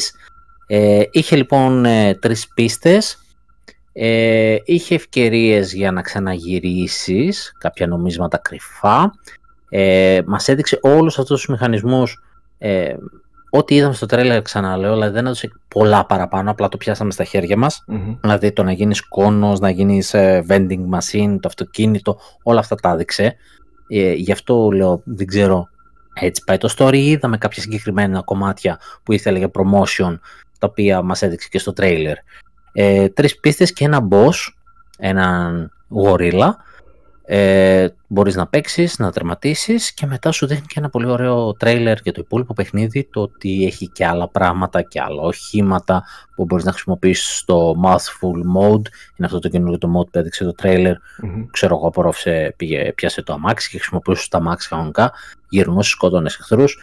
Ε, και μετά σου δίνει την επιλογή του παιχνίδι να ξαναπέξει τις τρεις πίστες, αλλά με τις δυνάμεις που είχες αναβαθμισμένες, δηλαδή endgame, γιατί αυτά αναβαθμίζονται, οπότε σου λέει δες πως είναι μετά το παιχνίδι. Ο- Σαν demo ήταν ωραίο και έξυπνο demo. Έδωσε boss, έδωσε πίστες, έδωσε δυνάμεις και έδωσε και τελικές δυνάμεις. Σαν Απλά επειδή αυτοκίνητο έτσι- σπάει και τείχους και τέτοια και ανοίγει κρυφές περιοχές. Ναι, ναι, το καθένα έχει μηχανισμούς. Ο τείχος θα σπα... ε, το αυτοκίνητο θα σπάσει τείχους. Μμμ. Ε, το ο κόνος θα σπάσει αγωγούς. Μμμ. Ε, μάλιστα είχε και κάπου ένα μηχανισμό με ένα εχθρό που ο αγωγός ήταν από πάνω, είχε πάτσε, τέλος πάντων είχαν βάλει λωρίδες σίδερο και έπρεπε να βάλεις τον εχθρό να το χτυπήσει για να πας εσύ με τον κόνο μετά να το τρυπήσεις και να πας από πάνω του. Είχε τέτοια πραγματάκια. Απλά ήταν τόσο ωραία δομισμένο που πιστεύω ότι αυτό ήταν απλά για να το δούμε. Ήταν ένα demo φτιαγμένο για demo. Τι δεν μου άρεσε, Δεν μπορείς είναι. να μαντέψεις; Τι δεν σου άρεσε, Μμμ. δεν ξέρω. Τι θα Δοκίμασε ήθελες εγώ. διαφορετικό από αυτό που έπαιξες, δηλαδή; Να σου Δεν πω, ξέρω γιατί δεν ξέρω πώς έχει- είναι το τελικό παιχνίδι. Έχει δύο επίπεδα δυσκολίας. Το έβαλα στο δύσκολο. Α, ναι, ναι, ήταν εύκολο. Και Αυτό. είναι πάρα πολύ ναι, εύκολο έτσι. εσύ. Και το παίξαμε στο δύσκολο, έτσι, εκεί που Ναι. μάθε, μαζεύεις τους πόντους, Ε, υποτίθεται. Και τι θες να το, πώς θα παίξουν τα Έχει το εύκολο. Ρε. Παιδάκι. παιδάκια δεν αν ήταν έχει. τόσο δύσκολο. Θα Έχει τα και πουλήσουνε; Όχι Το ρε, έχει και δύσκολο εύκολο παίξαμε, mode. ρε, τσάκαλε. Έχει, Έχει- τύπου story mode. Δε- Να μην Δεν πολύ θέλει χάρη. να ζορίζεται ο Κίρμπι Όχι, μάλλον. όχι. Θέλει τις εύκολες λύσεις. Δεν ισχύει αυτό Θέλω που να λες. πιστεύω ότι είναι τόσο εύκολο γιατί ήθελε να δείξει απλά τους μηχανισμούς. Ε, ε, γι' αυτό σου λέω ότι δεν πιστεύω ότι μπαίνεις μέσα. Το story σου είναι αυτό το τρέιλερ, το έπεσα από τον ουρανό. Μπαίνω μέσα. Γεμάτο εχθρούς. Οκ, γεμάτο εχθρούς μπορεί να έχει. Δεν σου εξηγώ τίποτα. Ξεκινάς σχεδόν αμέσως παίρνεις το αμάξι. Ξεκινάς αμέσως παίρνεις παθή. Δηλαδή μου έκαναν τόσα, όλα τόσο βολικά για τον demo που δεν το σχολίασα γιατί δεν πιστεύω ότι είναι αυτό κανονική πίστα. Πιστεύω ότι είναι κάτι διαλεγμένο και κομμάτι της συνολικής πίστας για να παίξουμε εμείς και να πάρουμε μια εντύπωση. Δηλαδή, ούτε ένα tutorial. Δεν πιστεύω ότι είναι αυτές, δηλαδή, ότι θα μπεις στο παιχνίδι, θα είναι αυτές οι τρεις πίστες και μετά θα πας ε, να παίξεις υπόλοιπες. Γιατί έχει και πόλη που μιλάς, ανοίγεις πράγματα, ξεκλειδώνεις, ε, σου δώσω για ένα κωδικό όταν τελειώνεις τον demo που ε, λέει κάτι για deliveries, έχει μηχανισμούς πολλούς και το trailer μας έδειξε και για το Mathful Mode πολλά. Πιστεύω ότι αυτό ήταν ένα πολύ ωραίο, καλωστημένο demo. Αν αυτό έτσι είναι το παιχνίδι, ναι, ήταν πολύ εύκολο. Ξεκάθαρα. Βασικά μπορούσες να κάνεις ένα hop hop hop ε, με το fly, ε, καταρχάς είναι overpower ε, αν και δεν είναι δύναμη, το κάνεις ένα fly, περνάς πάνω απ' όλα Ναι, και φεύγεις ναι. και πας και δραματίζεις την πίστα. OK, no problem. Ε, δεν νομίζω ότι είναι αυτό το παιχνίδι. Το ελπίζω. Ελπίζω. το, το ελπίζω, ναι. γιατί- Μάλλον δεν θα το πάρω day one γιατί θα περιμένω να δω αυτό. Έτσι πως ξεκίνησε, έτσι πως τελείωσε, έτσι πως πήγε η ροή, ρε εσύ πάνω δεν βγάζει λογική να είναι αυτό το παιχνίδι. Δηλαδή τι θα σου κάνει, σου βάζει αυτό σε 20 πίστες, μα έχει story mode, μα έχει περιοχές να γυρίσεις. Δεν είναι open world. Ναι, αλλά αυτό και το καθόλου, προηγούμενο αλλά- Kirby στο Switch ήταν ε, Μμμ. γελία εύκολο. Εκείνο ήταν τώρα, εντάξει δεν ήταν και κανονικό παιχνίδι, ποιο λες τώρα; Το Star Allies. Ε, ε, τώρα παιχνίδι κανονικό, ήταν κανονική κυκλοφορία, ήταν τώρα αυτή. Ε, ναι. Νομίζω δεν ήταν. Κανονική τιμή είχε πάντως. Απαθεώθηκε! Άμα θες περίμενε, ε, μάλλον θα το έχουμε και αυτό για review. Κανο- κανονική Άμα θες τιμή είχε περίμενε. πάντως, ε, το Star Allies. 60 ήταν. Ναι, δεν, δεν το βέβαια. Αυτό θυμάμαι. τώρα εγώ βλέπω ότι δεν πάει να παραστήσει τώρα ο Kirby Last of Us 2. Όχι ρε, μόνο μια σκηνή έχει που φαίνεται Γιατί Το είναι τρέιλερ, αντιγραφή εκείνο το τι κτίριο. σε αντιγραφή; εκείνη τη σκηνή. σιγά την αντιγραφή. Εντάξει, ένα καταλημμένο κτίριο. με Ε, ένα να πει, κτίριο, οκ. πήγαινε καμιά άμπη εκεί με το Σολίνα μπορεί να, να να κάνει- τον μπορεί έκανε να- τα, πε, Ναι, τα ναι. πετσαρία να τον έκανε το Kirby ένα με το έδαφος Θα τη Κάσε ρουφούσε. λίγο, πάρε Α. πληκτρολόγιο, πάρε λίγο πληκτρολόγιο μπροστά σου γιατί είσαι λίγο άσχετος και γράψε ότι θα σου πω Easter egg λέγονται αυτά. Ακόμα και να ήταν Α, για αντιγραφή είστε, του α, Last of για Us, easter egg το έκανε δηλαδή λες. και αν ισχύει αυτό που λες, γιατί δε, τι σημασία έχει, δεν μπορεί να το κάνει δε- σε παιχνίδια, μπορεί, εντάξει. δεν δείχνουν σκηνές, πράγματα από άλλα παιχνίδια, πως Έχει, μάλλον έχει. Nintendo που κλείνουν οι δημιουργοί το ματάκι σε κάτι που τους άρεσε. Μπορεί να τους άρεσε το Last of Us και να φτιάξαν αυτή τη σκηνή επίτηδες να μοιάζει το Last of Us. Μμμ. Οκ. Κλάιν. Βρει έπρεπε να φάει ο Kirby εκεί τσεκουριά Κοίτα, Α, μη- μωρέ, θα Α, ρουφήξει την α, Abby και θα 18, φτύνει τσεκούρια. 18 plus, 18 plus να γινόταν. Άμα ήταν ο Άμπι στον κόσμο του Last of Us, κατάπινε Άμπι και έφτιανε τσεκούρια και σφαίρες τριγύρω στα ζόμπι, το τελείωνε σε 10 λεπτά το παιχνίδι, ρε. Γετάδες. Ε, ναι, εντάξει, παραπάνω θα σου πω, άμα θες να περιμένεις μια μέρα. ε, θα θα σου πω περιμένω όταν μια βγει. μέρα. Τουλάχιστον. Εντάξει. Λοιπόν, νομίζω ότι φτάσαμε στο τέλος. Ήταν η 12η εκπομπή Ρετροπόντικες. Κανονίστε την πορεία σας. Εσύ ειδικά στράτο. Η επόμενη είναι η 13η και φαρμακερή. Χαμός. Ε, εντάξει, θέλει εκεί λίγο προσοχή με ωράρια, τέτοια κυκλοφορίες, ε, Ναι, ξέρεις. το τι θα κάνεις μέσα στην εβδομάδα, ποιον θα εκνευρίσεις, με ποιον τρόπο, αν θα σε αντέξει ή θα ξεσπάσει και θα φύγει. Πρέπει να βγει 13η και 14η εκπομπή. 13η και... 13 ήταν η προηγούμενη. 13η και φαρμακερή ήταν στους Ρετροπόλιτανς. Α, πα, Θα πα. αποθεωθεί τώρα, θα βγει και 14η. Άντε να δούμε. Ε, φέρε το Βαγγέλη, άμα είναι, να έχουμε περιθώριο να διώξουμε έναν αυτόν. Αυτός που έφαγε έχει την εκπομπή εξάρα αυτό, του, που έχει μη εκπομπή φοβάσαι. αυτό, και τον έχει Έφαγε εκνευρίσει την ήδη. εξάρα του και ηρέμησε που Ναι, λέγε ναι. τα μεγάλα λόγια. Μάλιστα.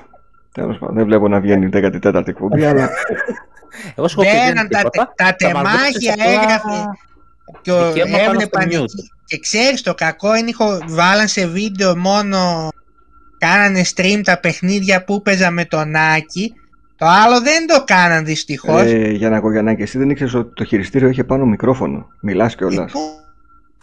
Ναι, δεν ξέρω εγώ. Ε, αυτά, αυτά κο- ήρθε ο Γιαννάκης με το τουπέ να κοροϊδέψει, ναι, έφαγε την εκτάρα του, έλεγε και ο Ζάπτιμ τσόντα λέει, τσόντα, τσόντα! Δεν, Έλεγα. δεν είδα τίποτα, δεν πιστεύω τίποτα. Λοιπόν, φτάσαμε Τι στο δεν τέλος. είδε στα αποτελέσματα που τα γράψαμε; Σιγά τώρα. 6-2 έγραψε το κοντέρ. Λοιπόν, ευχαριστούμε. Με τον Άκη απλά είχαμε ισορροπία. Μία φορά τον νίκησα εγώ, φέραμε δυο ισοπαλίες και μια με νίκησε αυτός. Μάλιστα. Ευχαριστούμε πολύ για την ακρόαση και για την υπομονή σας. Ε, ανανεώνουμε το ραντεβού μας όταν υπάρχει λόγος. Καλή συνέχεια σε όλους. Καλή, Καλή συνέχεια. Ε, τώρα καλή νύχτα, Είναι βέβαια. βράδυ. Ε, ε, εμείς τώρα Άλλο. κλείνουμε βράδυ. Καληνύχτα, καλημέρα, καλησπέρα. Καληνότσες. Τέλος πάντων.